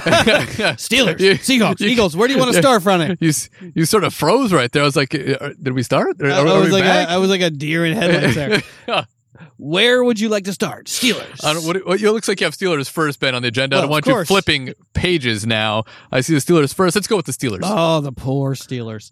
Last season, the passing attack for the Pittsburgh Steelers was pretty bad, and that might be the nicest way to describe it. The Steelers finished 2019 with the NFL's fewest passing yards, fifth fewest passing touchdowns, and sixth lowest yards per pass per attempt average. However, Pittsburgh does have a pretty large excuse for their failures in the passing game. Last year, the Steelers were without quarterback Ben Roethlisberger starting under center for the majority of the season. That obviously had a tremendous impact. It was also the first year for Pittsburgh without Antonio Brown. His name has to come up every so often. Oh, where's the On shot? the where's the shot? I'm, I'm, Since 2009. I'm waiting for you to say something negative. So, unsurprisingly, these two things ended up being pretty significant factors in the lack of success for the Steelers when it came to passing the ball. Despite having other needs on their roster to fill, Pittsburgh knew that they had to add a pass catching weapon when it came time to make their first selection in this year's NFL draft, and the Steelers always hit at the wide receiver position. So, the Steelers went ahead and picked former Notre Dame wide receiver Chase Claypool in the second round. Claypool is a dynamic receiver who uses his tremendous size, six foot four, 238 pounds, and speed, 4.42 second 40 yard dash time to make life miserable for opposing defenses. In 13 games with the Irish last year, he hauled in 66 passes for 1,037 yards on a pretty poor Notre Dame team last year, 16 yards per a- uh, average and 13 touchdowns. It's hard to determine how quickly Claypool will make an impact for Pittsburgh in 2020, but there are some who believe it shouldn't take very long. I am really excited about this kid. Big, beefy receiver out of Notre Dame. Huge numbers for the college last year, and I am so excited for the Steelers to have another receiver for Ben Roethlisberger to throw to with Juju Smith-Schuster, Diontae Johnson, Switzer out there, uh, Washington, James Washington out there, and now Chase Claypool in the mix. It should be a pretty exciting year for the Steelers on offense. Franny, any thoughts on the Notre Dame prospect? But I wanted people not to forget that we made a really good pick in the second round, having no first round pick last year. Yeah, but you could have chosen a quarterback in the second round too. That is true. Uh, Many, I many mean, it's- quarterbacks it's- were available in the second round. You know, it's great to have uh, you know, a promising receiver on the roster.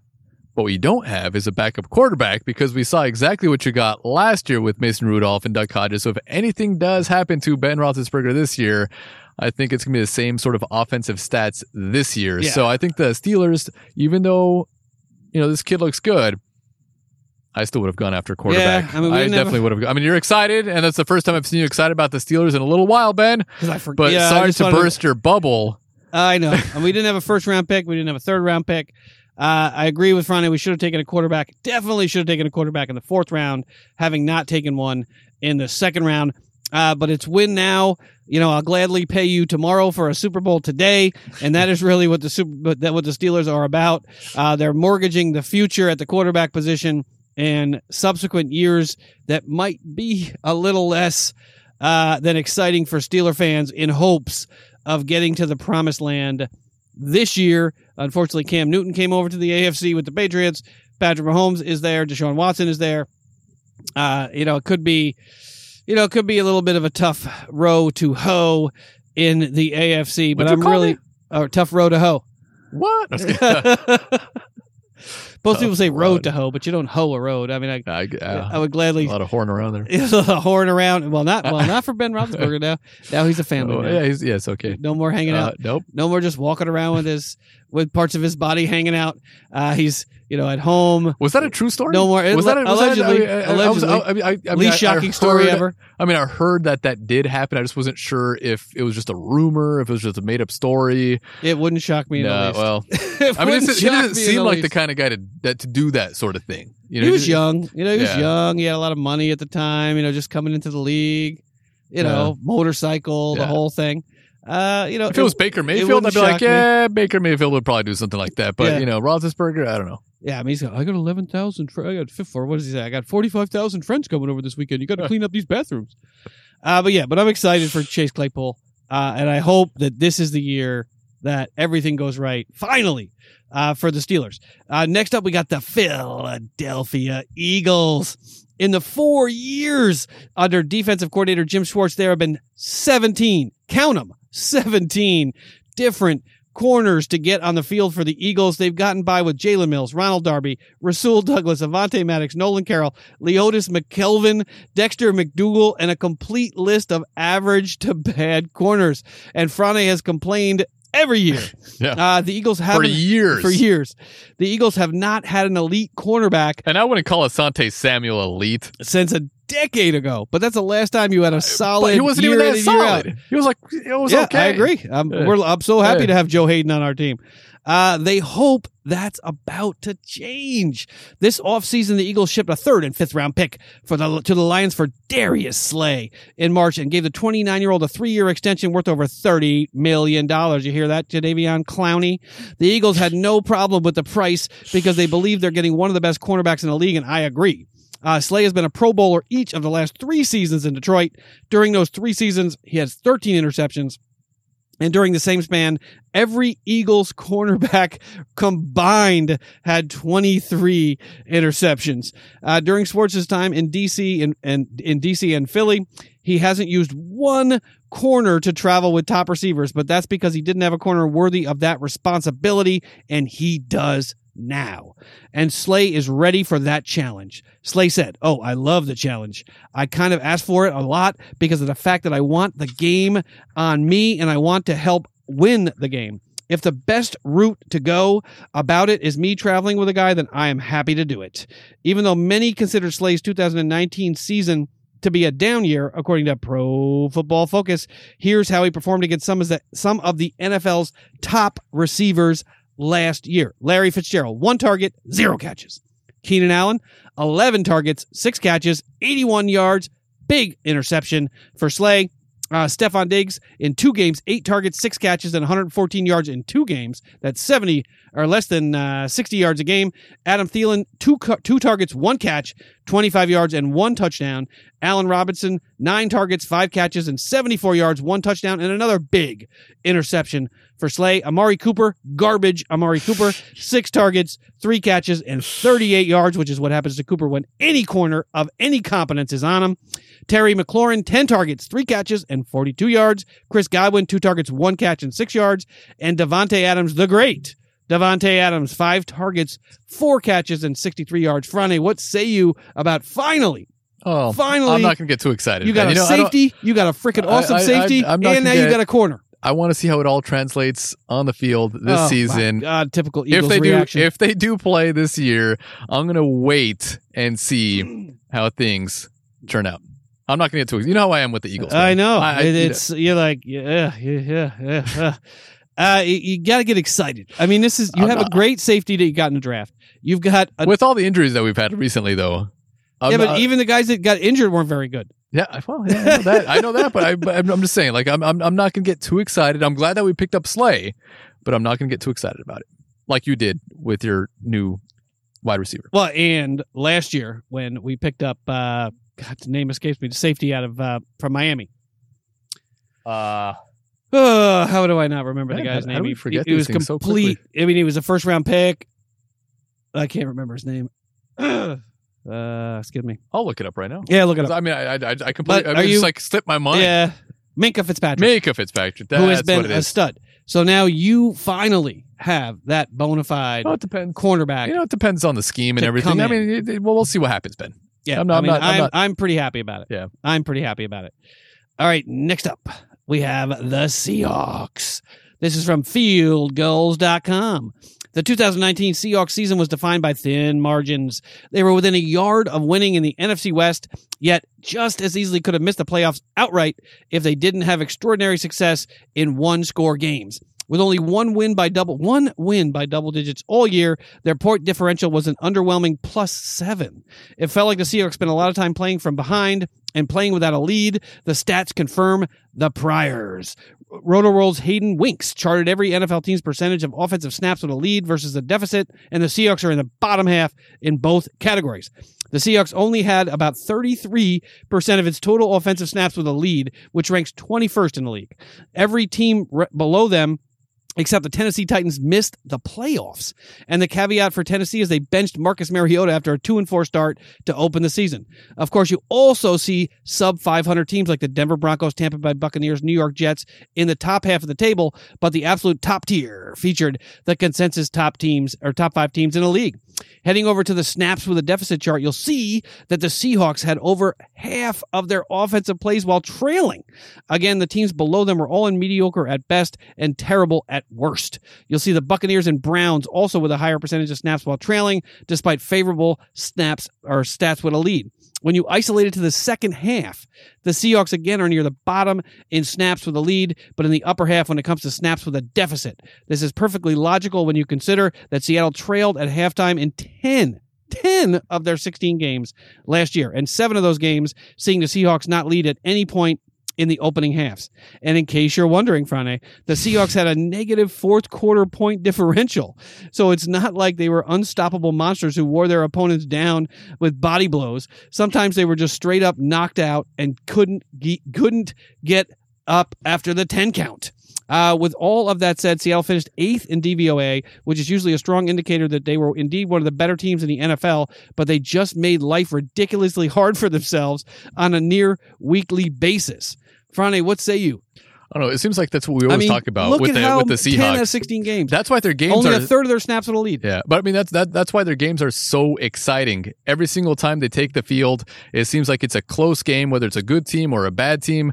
Um, they they just I'm not sure exactly what it is. I mean, we always you know talk about them needing to throw the ball down the field more. You have one of the best quarterbacks in the league, but they decide to run the ball the entire game, 20, 30 carries, whatever, for mediocre running backs, and they always put themselves in a hole when you have Russell Wilson at center. Yeah, 33% of their total snaps with a lead. Oh my God. I mean, it's just, even in the fourth quarter, they had a deficit in the fourth quarter as well.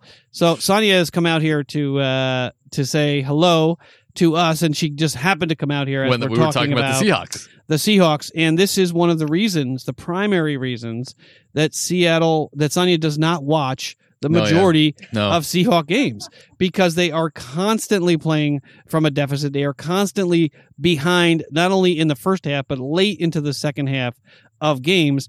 And uh, but for Russell Wilson, they would probably be finishing seven and nine, eight and eight, six and ten on a near week to week or year to year basis, uh, because you can't play two thirds of your snaps without a lead and expect to win and make the playoffs on a consistent basis. Friday, this is why we are so frustrated with Pete Carroll and Yeah. Russell Wilson. Yeah, no, I mean, Sonya does a lot of pacing during the games. I mean, not a lot of uh, pacing in front of the TV, but outside, around the house, Going to the mall. going to the mall, whatever, and then following on her on her cell phone, uh, on NFL whatever dot com. I'm not sure exactly. Uh, uh, what is that, Sonya? All of them. All of them, all of them. Uh, but I mean, it, it, it must be really frustrating for a lot of Seahawks fans out there because they have, you know, a, a team in place where they shouldn't struggle and always try to come from behind. But you know, a- as uh, as a neutral spectator, it is a lot of fun it's a to lot watch. of fun, and that's why Friday and I watched to the end yeah. because in the majority of those games, they somehow Like, oh, managed to we have Russell Wilson. Yeah, You know, it's like who's this guy? been- wait, has he been playing quarterback the whole game? This top three quarterback that we have. Can't we? Yeah. Can't we run pro size ten more times? or you know, even after Chris Carson goes down, can we g- give one of these other slugs to run the ball? Uh, you know, it, it, it's just Franny and I, and I'm sure Sonya as well. Yeah. You know, we're always hoping that this next year will be the year that they throw the ball more, that they open the offense up with Russell Wilson, that they try to establish a lead early in the game so that they can run the ball down their opponent's throats at the end of the game rather than for the first two quarters or three quarters of the game Mhm. uh, when they end up in a deficit.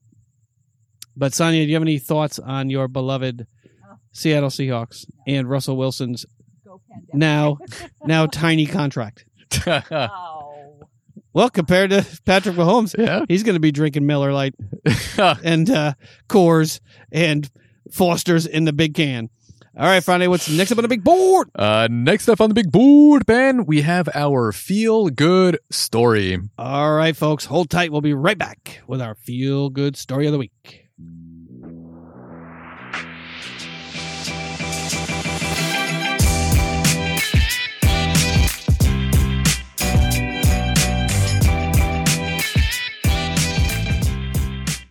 And we are back, and Ben has the feel good story ready to go. I do indeed. Cue up the music. This Love is it. why this is why I went with the two green browns for our promo this week. Jarvis Landry, oft maligned wide receiver for the Cleveland Browns. Uh, Cleveland Browns wide receiver Jarvis Landry has been one of the NFL's most outspoken stars this offseason. He spoke during a team meeting following nationwide protests in the wake of the murder of George Floyd while in police custody. He also appeared in a video from players calling on the NFL to take a stronger stance against racial injustice. Now, Landry is launching the Jarvis Landry Building Winners Foundation dedicated to positively impacting the lives of children and families facing socioeconomic disparities and or chronic health conditions.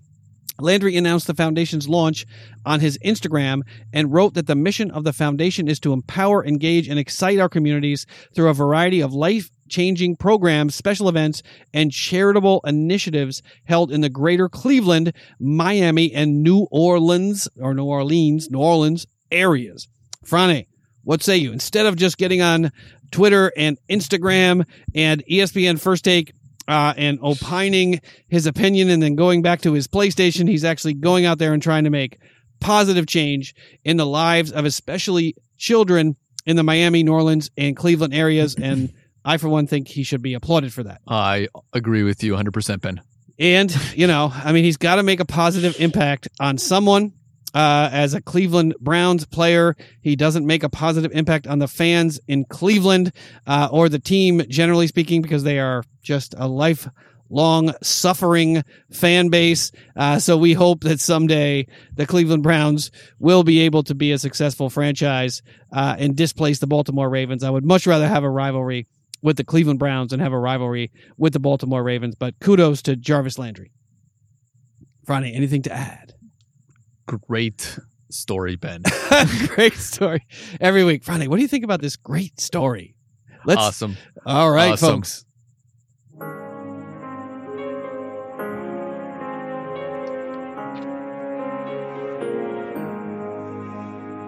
All right, as is typically the case, we're running a little long. Friday, what is next on the big board? Well, Ben, do you want to mention which beer you pulled Oh out yes, of the cooler? I am moving now that we're moving into the drinking portion of the show. I have busted out the banquet of beers. Coors Golden Lager from Colorado.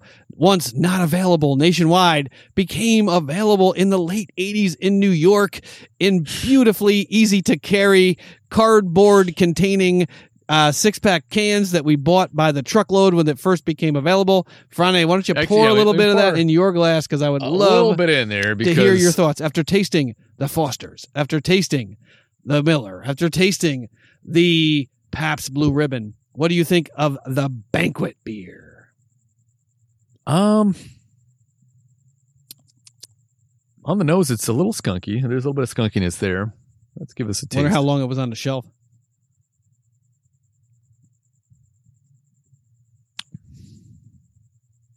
I mean, it is. it It's is. it's What extremely was, it, what, was the, what was the face you made right I mean, there? it's it's extremely. what was that face though? I mean, there's almost that was the most confused I've seen you. uh, I think ever. There's almost no flavor at all, but at the same time, it also has you know sort of uh, it's refreshing.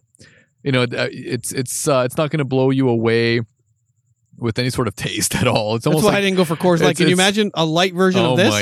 I don't think it gets any lighter That's what than I mean. that. Have you ever had Coors Light? I don't think so. I've never had Coors. I've never had Coors. I mean, I just don't drink. These. Coors Light is literally It's basically water, right? it- it's it- it's you- carbonated you- water. I think it's about less. I think it's less than two percent It's club alcohol soda. by volume. Club soda, probably. But um, I mean, it, it's I can't. I mean, it's not terrible. I mean, I, I'd probably rate it a four. Um, Ooh, only because low. it's it's it's it's easy to drink, but there's almost absolutely no flavor whatsoever. So it doesn't make you Mm. Nope, Fantastic. definitely not no. I can't say it's fantastic, but I mean, it's it's it's yeah, it's average. drinkable. You can Yeah, drink it's it. it- it- I mean, it tastes sort of like a beer. Would you put it below the Miller or above the Miller? Oh, above. Above think, the Miller? I, I think I'd put it above the Miller. Yeah, Above the Fosters or below the Fosters? above the Fosters. Yeah, really? So but so far below it's the Pabst, Pabst. and now Coors. yeah, I would say so. All right, so Pabst is the highest. All right, Because so it's not- next week. I might get the uh, Bud. I'm it- curious to hear your thoughts on Bud. I know you've had Bud. Not in this country. How have you not had a Budweiser? Bud Light, yeah, it's probably not Budweiser. How have though. you not had a Budweiser? I don't know. I just I, I You've don't. never been to a dive bar? Uh, yeah, but I usually I don't know get something else. I, I yeah I, I just I don't you know gravitate towards the Coors or the you know Budweiser. never had a or- Bud Long Neck. I, I maybe I don't know. Very Uh, sheltered, uh, not sheltered, but very um, aristocratic lifestyle out here on the West Coast. Uh, yeah, I used to drink Bud Long Necks, refillable bottles all the time back east. Yeah, but it's not like you know an offensive beer like the I think it was the Miller It's that not like was the like the Washington team name. that that was not that great. Uh, whereas yeah, the Miller was one- pretty bad. Yeah, this one, I mean, it's it's it's refreshing. I mean, it's it's definitely easy to drink on a night like tonight, where it's you know like 85 degrees right now. It's you know almost 11 o'clock at night. Um, but you know you could definitely throw back quite a few of those, and um, you know, it's it's decent, I guess. Yeah, I I mean, don't I, just I'm shocked you've never had any of these beers. That's right. It is. It is pretty it is pretty shocking. Not even in a like a drunken like I'm running out of money at the bar. What can I get for two fifty? well, there's nothing for 250 at a bar, that's yeah, for sure. Well, not anymore. Yeah, um, but yeah, no, I mean, this is definitely not a beer that I would ask for at a bar. If there's other options, I'm not going to ask for that. All right. Uh, next week, maybe I'll get the course. Uh, maybe the Miller Genuine Draft. Have you had that? Probably not. The no. Genuine Draft's No. actually not bad. Well, we'll we'll we'll try it out. That's actually week. not bad. I gotta Give find a, place. shot. I, gotta find a place I can get a six pack. I don't want a whole twelve pack of that. All right, Friday. What's next about a big board? Just maybe a forty, a forty of that. You know, no, no forties. Got to draw the line somewhere. That's it. That's where I draw it. Friday. What's what's next up on the big board? uh, next up on the big board, Ben, is our shot of the week. Like Ben mentioned, it is our drinking portion of the show, and to get the drinking portion started, Begun. Began. began begun uh, we have our shot which is chilling in the fridge it is inspired by the summer season and the summer weather that we well it's fucking hot outside Yeah, you right that now again. i mean it, it is really warm but i think this shot is appropriate for the weather that we're having it is the Ray Finkle shot All right, you're gonna run and grab that shot, and I'm we'll be grab it. right back.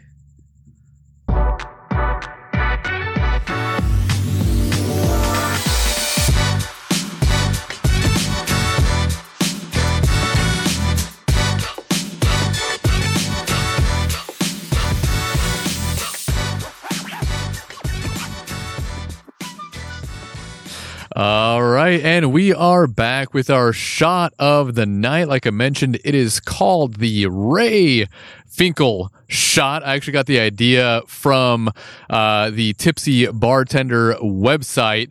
Uh, it is called the Miami Vice on um on the website, but it is a beautiful uh, pinkish colored shot. Uh, it's almost layered. Uh, It's, it's white on the bottom, pink on top, with some pineapple garnish. Uh, the pink portion of the shot is uh, Bacardi rum mixed with some strawberry pucker. I know Ben how much you love rum, so I always I always have to go back to it. At least you know every few weeks we have to uh, you know have you ingest some rum, and uh, also the white portion of the shot is a pina colada, uh, basically a mix. Uh, and so Ben, I, you know I figured it's the summer months, and a lot of our, our shots, you know, the last few weeks uh, have been inspired by the summer season. It is warm, it is heating up. Um, we are you know supposed to be on our way on a vacation Somewhere. somewhere, but it's not going to happen this year because of the whole COVID thing, unfortunately. So we're going to be sitting at home, no vacation this year, but at least we can enjoy these wonderful shots on the podcast. yes, we can, and they look This beautiful. one's nice. This one's really nice. So please check this out on our Instagram at Thirstand, and you'll see it later on our Twitter account at Goal Thirst. You can get the beautiful pictures that Frane put together. Uh, it's got pineapple garnish he's eating right now. Mm. Let's give this beautiful shot a taste. It was all Cheers. that Dan Marino's fault. Everyone knows that. If he had held the ball laces out like you're supposed to, Ray would never have missed that kick. Dan Marino should die of gonorrhea and rot in hell. Would you like a cookie, son? Hmm. What do you know? They're little footballs. Laces out. It's all that so there you go. Ace Ventura, pet detective, laces out. Yeah, I mean, I mean, it's it's it's uh, it's, It's actually really refreshing. It's a very. I- Maybe I shouldn't have added so much. I forgot uh, the pink portion of the shot. The pineapple was a nice touch. That was very. I mean, it, it- I mean, the pineapple tastes delicious. Um, I Really maybe nice, I really nice touch. too much lime juice. I don't though. think so. Maybe, maybe it was a little too. so. It was a little bit too sour for you. Nope, I can never. You can never get too much citrus for me. Yeah, I know, but maybe just a little bit less for me because I lost some of the sweetness in that shot because of the lime. I love Uh, it. But I it's love that. That was one of the better ones in the last very refreshing. I mean, this is perfect, especially chilled from the fridge like that. I mean, this is like the perfect summer shot. And, oh hell uh, yeah! You I can even put some crushed ice in there and throw it in a blender. Laces out. Laces out, Ray Finkle. Uh, one of the best movies. I think of the eighties. Is it eighties, nineties? The nineties. Uh, but that's one of my all-time favorite uh, Jim Carrey movies.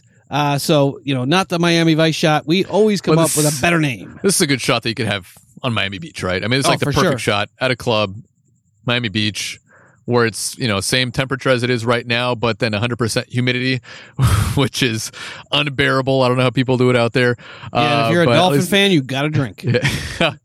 But that was excellent. I mean, that, that was a very good shot, Ben. Like you said, it was one of our better ones in the last few weeks.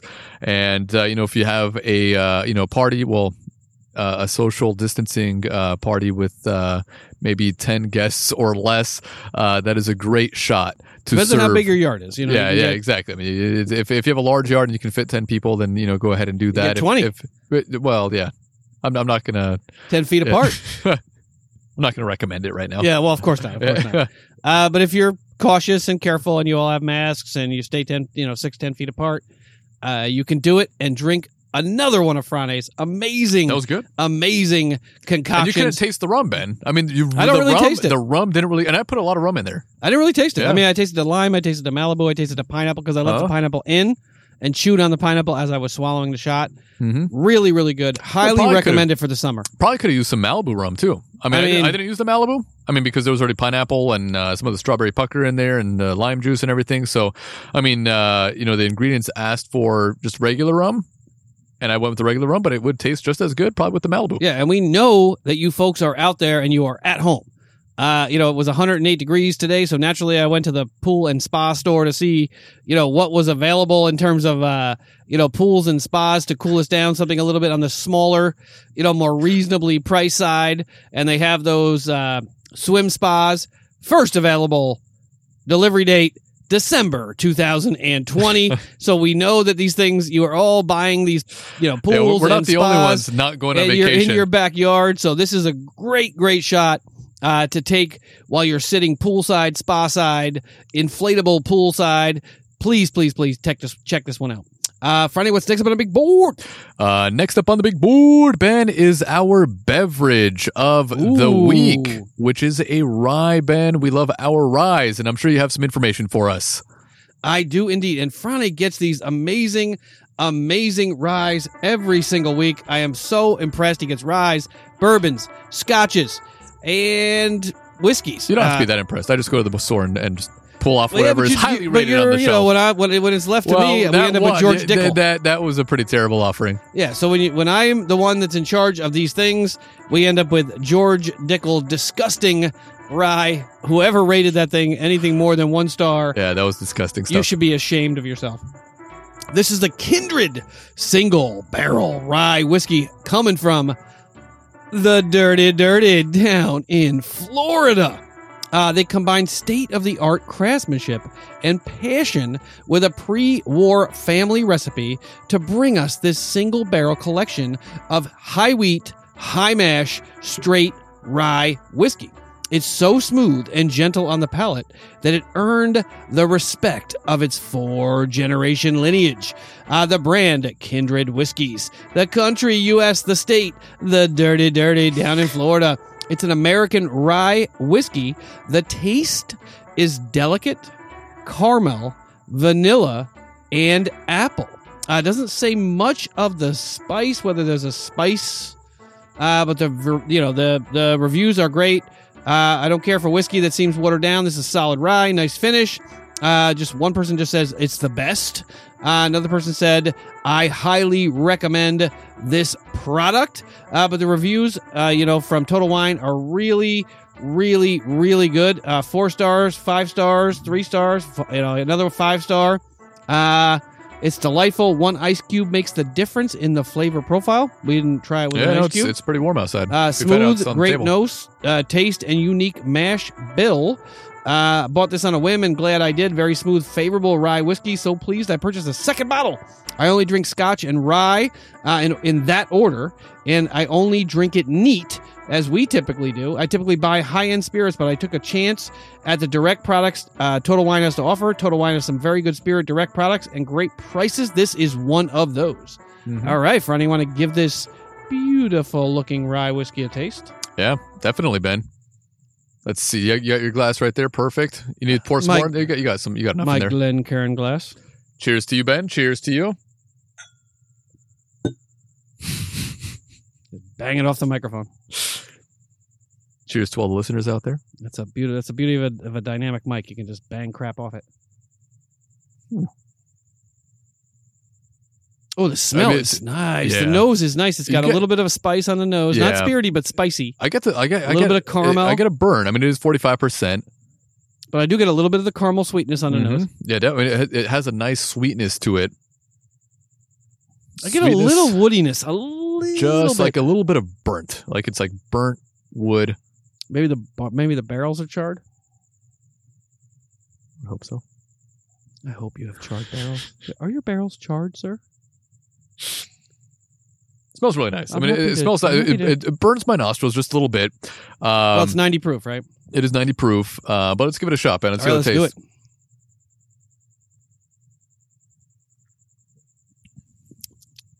Oh wow, That is good. that's nice. I mean, it, it starts off nice, sweet, great mouthfeel. Uh, on the entry, it's really, really bourbony and, and sweet and woody and. Uh, but on the back end, it's got a spice that's really nice. Yeah, I was gonna say. I mean, it starts off very sweet, not But- very sweet, but But soft and beautiful sweeter, on the entry. sweeter than I would expect a rye to be. and um, so soft on the entry. it, it, it hits you on the front of the tongue with that sweetness, and then when it goes down, you get that nice spice. It's not overly spicy; it's just the right amount of spice where it's enjoyable. It's not overly complex. Um, you know, as you sip it, you get the same sort of flavors, but it's very smooth too. Something that's forty five percent, it goes down so easily. Uh, and I'm shocked. I mean, this is uh, you know a 35 36 dollar bottle of rye. And very little information out there. Not it. much, yeah, but I mean, um, it's it's it's probably going to catch on pretty quickly because this is a very good rye. Probably one From of the the better dirty, dirty. one of the better ryes probably that we've had on the show. This is it's up there, Mm-hmm. and we've had some good ones. I mean, some of the WhistlePigs that we've had. Well, some of the WhistlePigs that we've had have, were supposed to be really good Yeah, uh, for the price. I'm gonna You know, find the- that. I'm gonna find that guy with his bow tie. the Michter's, um, that was also very good. High The West? The the High West as well. But I mean, this one is I mean, It's I, very love I love I the mean, this complexity of the, the entry and the finish. It's very it distinct. start yeah it starts off one way and then it finishes another way. Um, but this is a very good. I mean, it's enjoyable rhyme. It just goes down very. I mean, for uh, for in something the that's- front, party in the back. For something that's uh, 90 proof, I would I would expect it to have a little more kick on the back end, But it, the uh, but it is goes nice, down easily, easy to drink, and you know, I mean, obviously we're not trying with any ice. Uh, I'm sure it would probably taste a little better if it was just you know chilled just a bit. I mean, you know, it's you know 85 degrees almost outside, so you know the bottle's been sitting outside for a little while, but even at this temperature. It is very smooth and very easy to drink. Well, and in Florida, this is the temperature that you drink this at. Yeah. when you're when you're when you're uh you know at a boat repair place in the Everglades, this is this is the price. This is you know you don't you don't chill it. Mm. That's good. That was really good. I mean, I just love the dichotomy between the sweet caramel, sort of smoky, woody entry and the spicy finish. Mm-hmm. I really like that. I mean, this this is um, I mean something that is I mean And the spice, I would I would recommend if somebody asked me like what's a good rye, you know, if, if somebody's asking you know at work like what do you recommend? how they, they one- say, how do they say it? Whoa, What's a good rye? yeah, that's just the way they would ask for rye. You can't ask for rye ask- any other way. That's just the way it is. Yeah, Freddie, it's so good to see you. What's a good rye? What's a good rye? What can I try? Uh, I know you have a podcast. Um, so I mean, this is definitely one of those ryes uh, that would come to mind. Is this one and also the Michter? I mean, the, the you know the I like the Michter- yeah, too. I like the whistle Um, pig, the first one you brought, the small bottle. Yeah, that one was also the ten year. Yeah. Uh, but you know, this is this is very good for the price. I mean, for something that's thirty six dollars, because there's a lot of high priced ryes yeah on the shelf. Especially now. Um, and you know, there's there's very few that have this sort of flavor. I mean, it, it's like you said, Ben. I mean, it, it it starts off one way and then finishes another. You know, I mean, you get like uh, you know different flavors from beginning to end, um, but the amount of spice at the finish is you know perfect. Yeah, I just think it's a trifecta. I mean, it's got a great nose. It's got a beautiful mouthfeel uh, on the entry, sweet caramel, a little bit of smoke, and then on the on the back end for me anyway, the nice spice on the back end. So it's And, it's got all three of the things that I would look for in a rye. as you let it linger. I mean, you really get that vanilla sort of coming through as well. I mean, it's it's Oh yeah, and there's maybe just a little bit of creaminess, a little bit of yeah. The mouthfeel well. is nice. Yeah. I mean, it's really really soft. But yeah, what, what would you rate this, Ben? What would you rate this um, on a rating scale from one to ten? Of ryes, I'd give it a nine. Yeah, Yeah. I know. I, I was thinking the exact same thing. Nine. This is something that you could just sit back, relax, and sip for a long period of time. Yeah, love to try it on ice. Well, I'd like to try it at room temperature, like actual room temperature. Mhm. Uh, Like whatever 70 that is, degrees. 70, 75, somewhere in there. Seventy-two. But this is really, really well done uh, from a relatively unknown distiller down in The dirty, dirty. in in Florida. I'm not sure. Do you know where? Can you look at that bottle? I can't actually read it. Mm, Where in Florida? Let me see.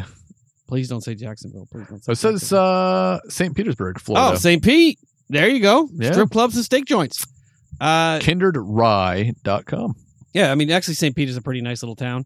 It it interesting, very very interesting. I mean, Mm-hmm. it ryes are coming from all over the place. We tried them from Texas, from Florida, from definitely from Kentucky. I think Uh, the- WhistlePigs from Vermont, I think, where they, they don't source it and they don't distill it in Vermont, but they but they yeah, I think they, they it from Vermont. Canada. I'm not exactly sure, but I believe Canada, and then they age it elsewhere. Um, but This is very This good is really stuff. good. I mean, I- you know, for the price, you know, thirty six dollars. This is a very impressive offering for a rye, and you know, I, I see why it has such high reviews on the website. Uh, and you know, it definitely deserves all the high praise that it receives because it is a very good. This oh is yeah, very and good. we have to and, and and listeners from the United States take advantage of this. You know, we we talk to or we you know we message with you know our friends that podcast from the United Kingdom, you know from Scotland as well as from UK, and these are very expensive over there. They're very difficult to get, especially even something like this with the value added tax and the other uh, import taxes that that you know they levy on on liquors like this. I mean, Mhm. this might cost excuse me, this might cost them sixty or seventy dollars over there. Mhm. So, you know, we really have, you know, the luxury, the ability to taste all of these different ryes and bourbons at a reasonable price. Yeah, and in between the bourbons and the ryes, I mean, it seems like we gravitate more towards the ryes. It seems like we, you know, appreciate that spiciness on the finish with the ryes. Bourbons, you know, they can tend to be a little bit boring on the finish, whereas you know the ryes always finish with that, you know, a little bit of Yep. spiciness. But this one has just, you know, the right amount. Yeah, amount. this is a really nice. I mean, Yeah. the color is nice. It's got a beautiful, like amber, sort of light amber color. Mhm. Yeah, definitely nice. highly recommend it. Yeah, this is a great rye. All right, Friday, what's next up on the big board? Next up on the big board, Ben, we have our beer of Oh, do we? the week. Do we? And Okay. It is our first beer from China. And I'm going to grab those from the Yeah. cooler, Ben. And I will. I'll get the information ready for our listeners. We are braving this uh taste. No, I mean I don't know why we're so reluctant to to try it, but it's, it's our first. Uh, There might be a little bit of lead in it. I don't Uh, know. who knows? but it, it, it, you know, we're going to give it a shot. It it it looks pretty unique, uh, fairly expensive. uh, I mean, the, the bottle is is very nice. I mean, the graphics on the bottle are are one of the best. Uh, it, it's one of the best looking bottles I've ever seen. All right, hold tight, everybody.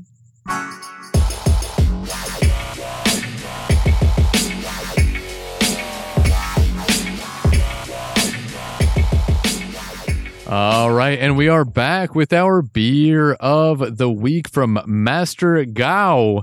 It is the Jasmine Tier uh, Tea uh, Baby Lager. All right, folks, this is our first beer from China.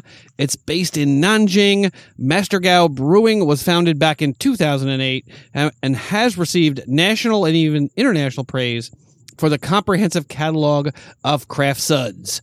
The brewery is headed up by the master himself, Gao Yan, who has been hailed by many as one of the founding fathers of China's fast growing craft beer scene.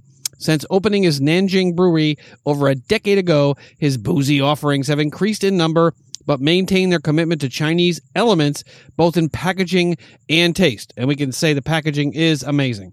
Uh, the charm of craft beer is that it is very tasty and you can change its flavor as you wish to fulfill your desire of creation and give you a sense of inch- achievement. Gao told China Daily back in 2015. And Master Gao's beer is nothing if not tasty. They recently, or we recently, this is from that'smags.com. Uh, we recently sampled his baby jasmine tea lager, a beer that offers drinkers a complex herbal slash hoppy taste, and we are hooked on the offering. The pale lager gives floral hints, courtesy of the jasmine tea, with an IBU of 25, so not particularly bitter, a little bit of a hoppy kick that keep, keeps things interesting. Baby Jasmine Tea hosts a decent dose of alcohol, ABV of 4.8%. It's bottled at the Anhui Beer Factory. The beverage comes in a dark glass, 330 milliliter. That's interesting.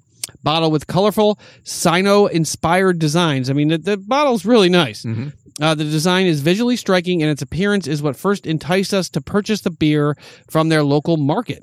Uh, if you're a fan of slightly hot beers, se- uh, sessionable suds, or just want to sample a beverage made by one of China's pioneering craft breweries, Master Gao's Baby Jasmine Tea Lager is well worth a sip. Ah, you know, somebody from uh, that's mags.com really likes this. Yeah, I mean, Ben, we've we've tried beers from all over the world, so I figured why not try? I mean, th- this was basically the only Chinese beer on the shelf at Total Wine, which is an amazing store. Uh, but I mean, we've had you know Austrian beers, Czech beers, Spanish beers, you know British, uh, you know Australian with the Yeah, it's pretty shocking. A, mean, country had- of 2 billion people, and this we- is the first Chinese beer we've tried. We've had the Indian beer. Um, you know, we've had the Korean beers. Uh, did we have we had a Canadian one yet? I believe French, Italian. Fr- uh, oh, we must have had a. Canadian at some point Yeah. along the way. but uh, we we've tried beers. Uh, I mean, Ukraine. We had that Ukrainian Yeah. beer. We had the Lithuanian beer. yeah, Also, Armenian beer. Uh, we had the Armenian beer also. Um, so we, we we try beers from all over the world. Uh, some of them are great.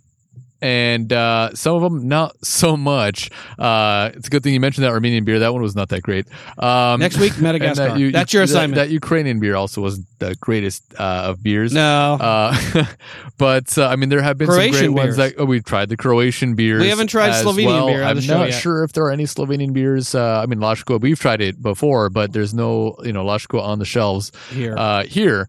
Uh, but we we we have tried uh, Slovenian, the Austrian. Um, I think I mentioned that already. Uh, but you know, this was the only Chinese beer on the shelf, and it caught my eye just the packaging on this bottle. Um, so let's give it a shot, Ben. All I mean, let's give it a, a sniff. cheers. smells clean. Like clean and di- fresh. Clean and it fresh. I mean dirty? fresh. No, you know what I mean. It smells.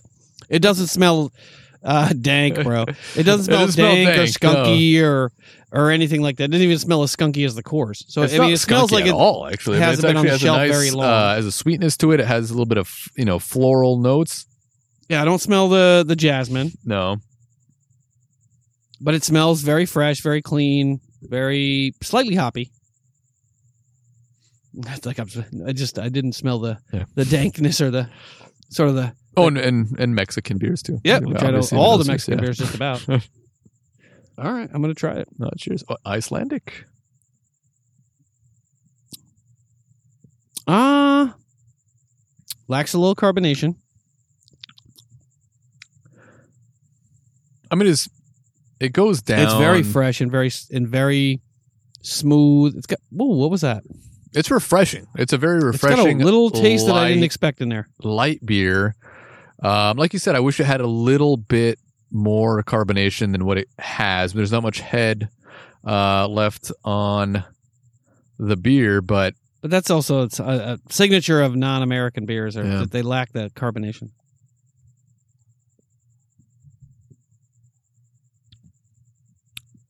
I can't place that other flavor that's in there though. maybe it's the jasmine. I mean, it must be, but I, I mean, it has a little bit of you know what jasmine tastes like? I don't. I have no clue. Probably like that. It, it's it's almost a little, a I would say floral, but it's also got a little bit of a dank, yeah, on the finish, it's a little, little dankness to it. it's a, little bit. a little skunky on the finish Yeah. on the back of the tongue. You get a little bit of that skunkiness uh, to it. Um, But you could you could plow through these pretty easily. Not at that Oh, price, yeah. but you could plow no, through yeah, them it's not at easily. that price, but I mean, I, I just you know, I, I I figured, um, you know, since we've never had one on the show, we've, we've tried them from you know all countries around the world. Like you said, a country with uh, you know how many billions of people, and this is the one on the shelf there. Yeah, I'm wondering And- if we'll get some I mean, listeners it's- from it's- China when they look at their show notes. It's a good, you know, it's a good offering. Um, I mean, I wouldn't pay you know a ton of money five for it. A, five bucks a bottle. Uh, it's coming from China. well, uh, and Um, we had the Spanish, the my favorite beer of all time, which one? the El Boquerón. Oh, the uh, oh the, the Air Boquerón. That is not on the shelf Yeah. anymore. God, Unfortunately, that's a good beer. It's a saltwater beer. I mean, that is amazing. It, it is an interesting beer, and unfortunately, they don't offer it anymore. Maybe they're just out of stock right now, and hopefully, they'll get some more. Um, and And Bel- Franny and I are going to make a beer in about three weeks. yeah, yeah, we're gonna we're gonna Our, be our, brewing our, in the so near this will be our future. fifth round. It would be our fifth round American Cream Ale. So we That's made a what we- seventh round IPA, a IPA. sixth round Hefeweizen, and now we're going to make a fifth round. What, was- what is it? American Cream Ale. Ooh, Genesee. Here we come. So what do you? Uh, I mean, what do you? What are your overall thoughts? I mean, what are your? What's I mean, your taste it's- it profile? is- what do you think of it it? is it is like you said i mean it, it tastes fresh um it's it, go- it goes down very easily it's easy to drink Uh, but you know, it, it, I, I wish it had a little bit more hop to it because it looks like it's trying to be slightly hoppy, but not hoppy enough. I just wish there was just a bit more hop. Ben, you're adding some lime to it right now. I just Maybe squeezed a couple drops of lime Let- juice in see- here. I want to see how this is. How does that taste?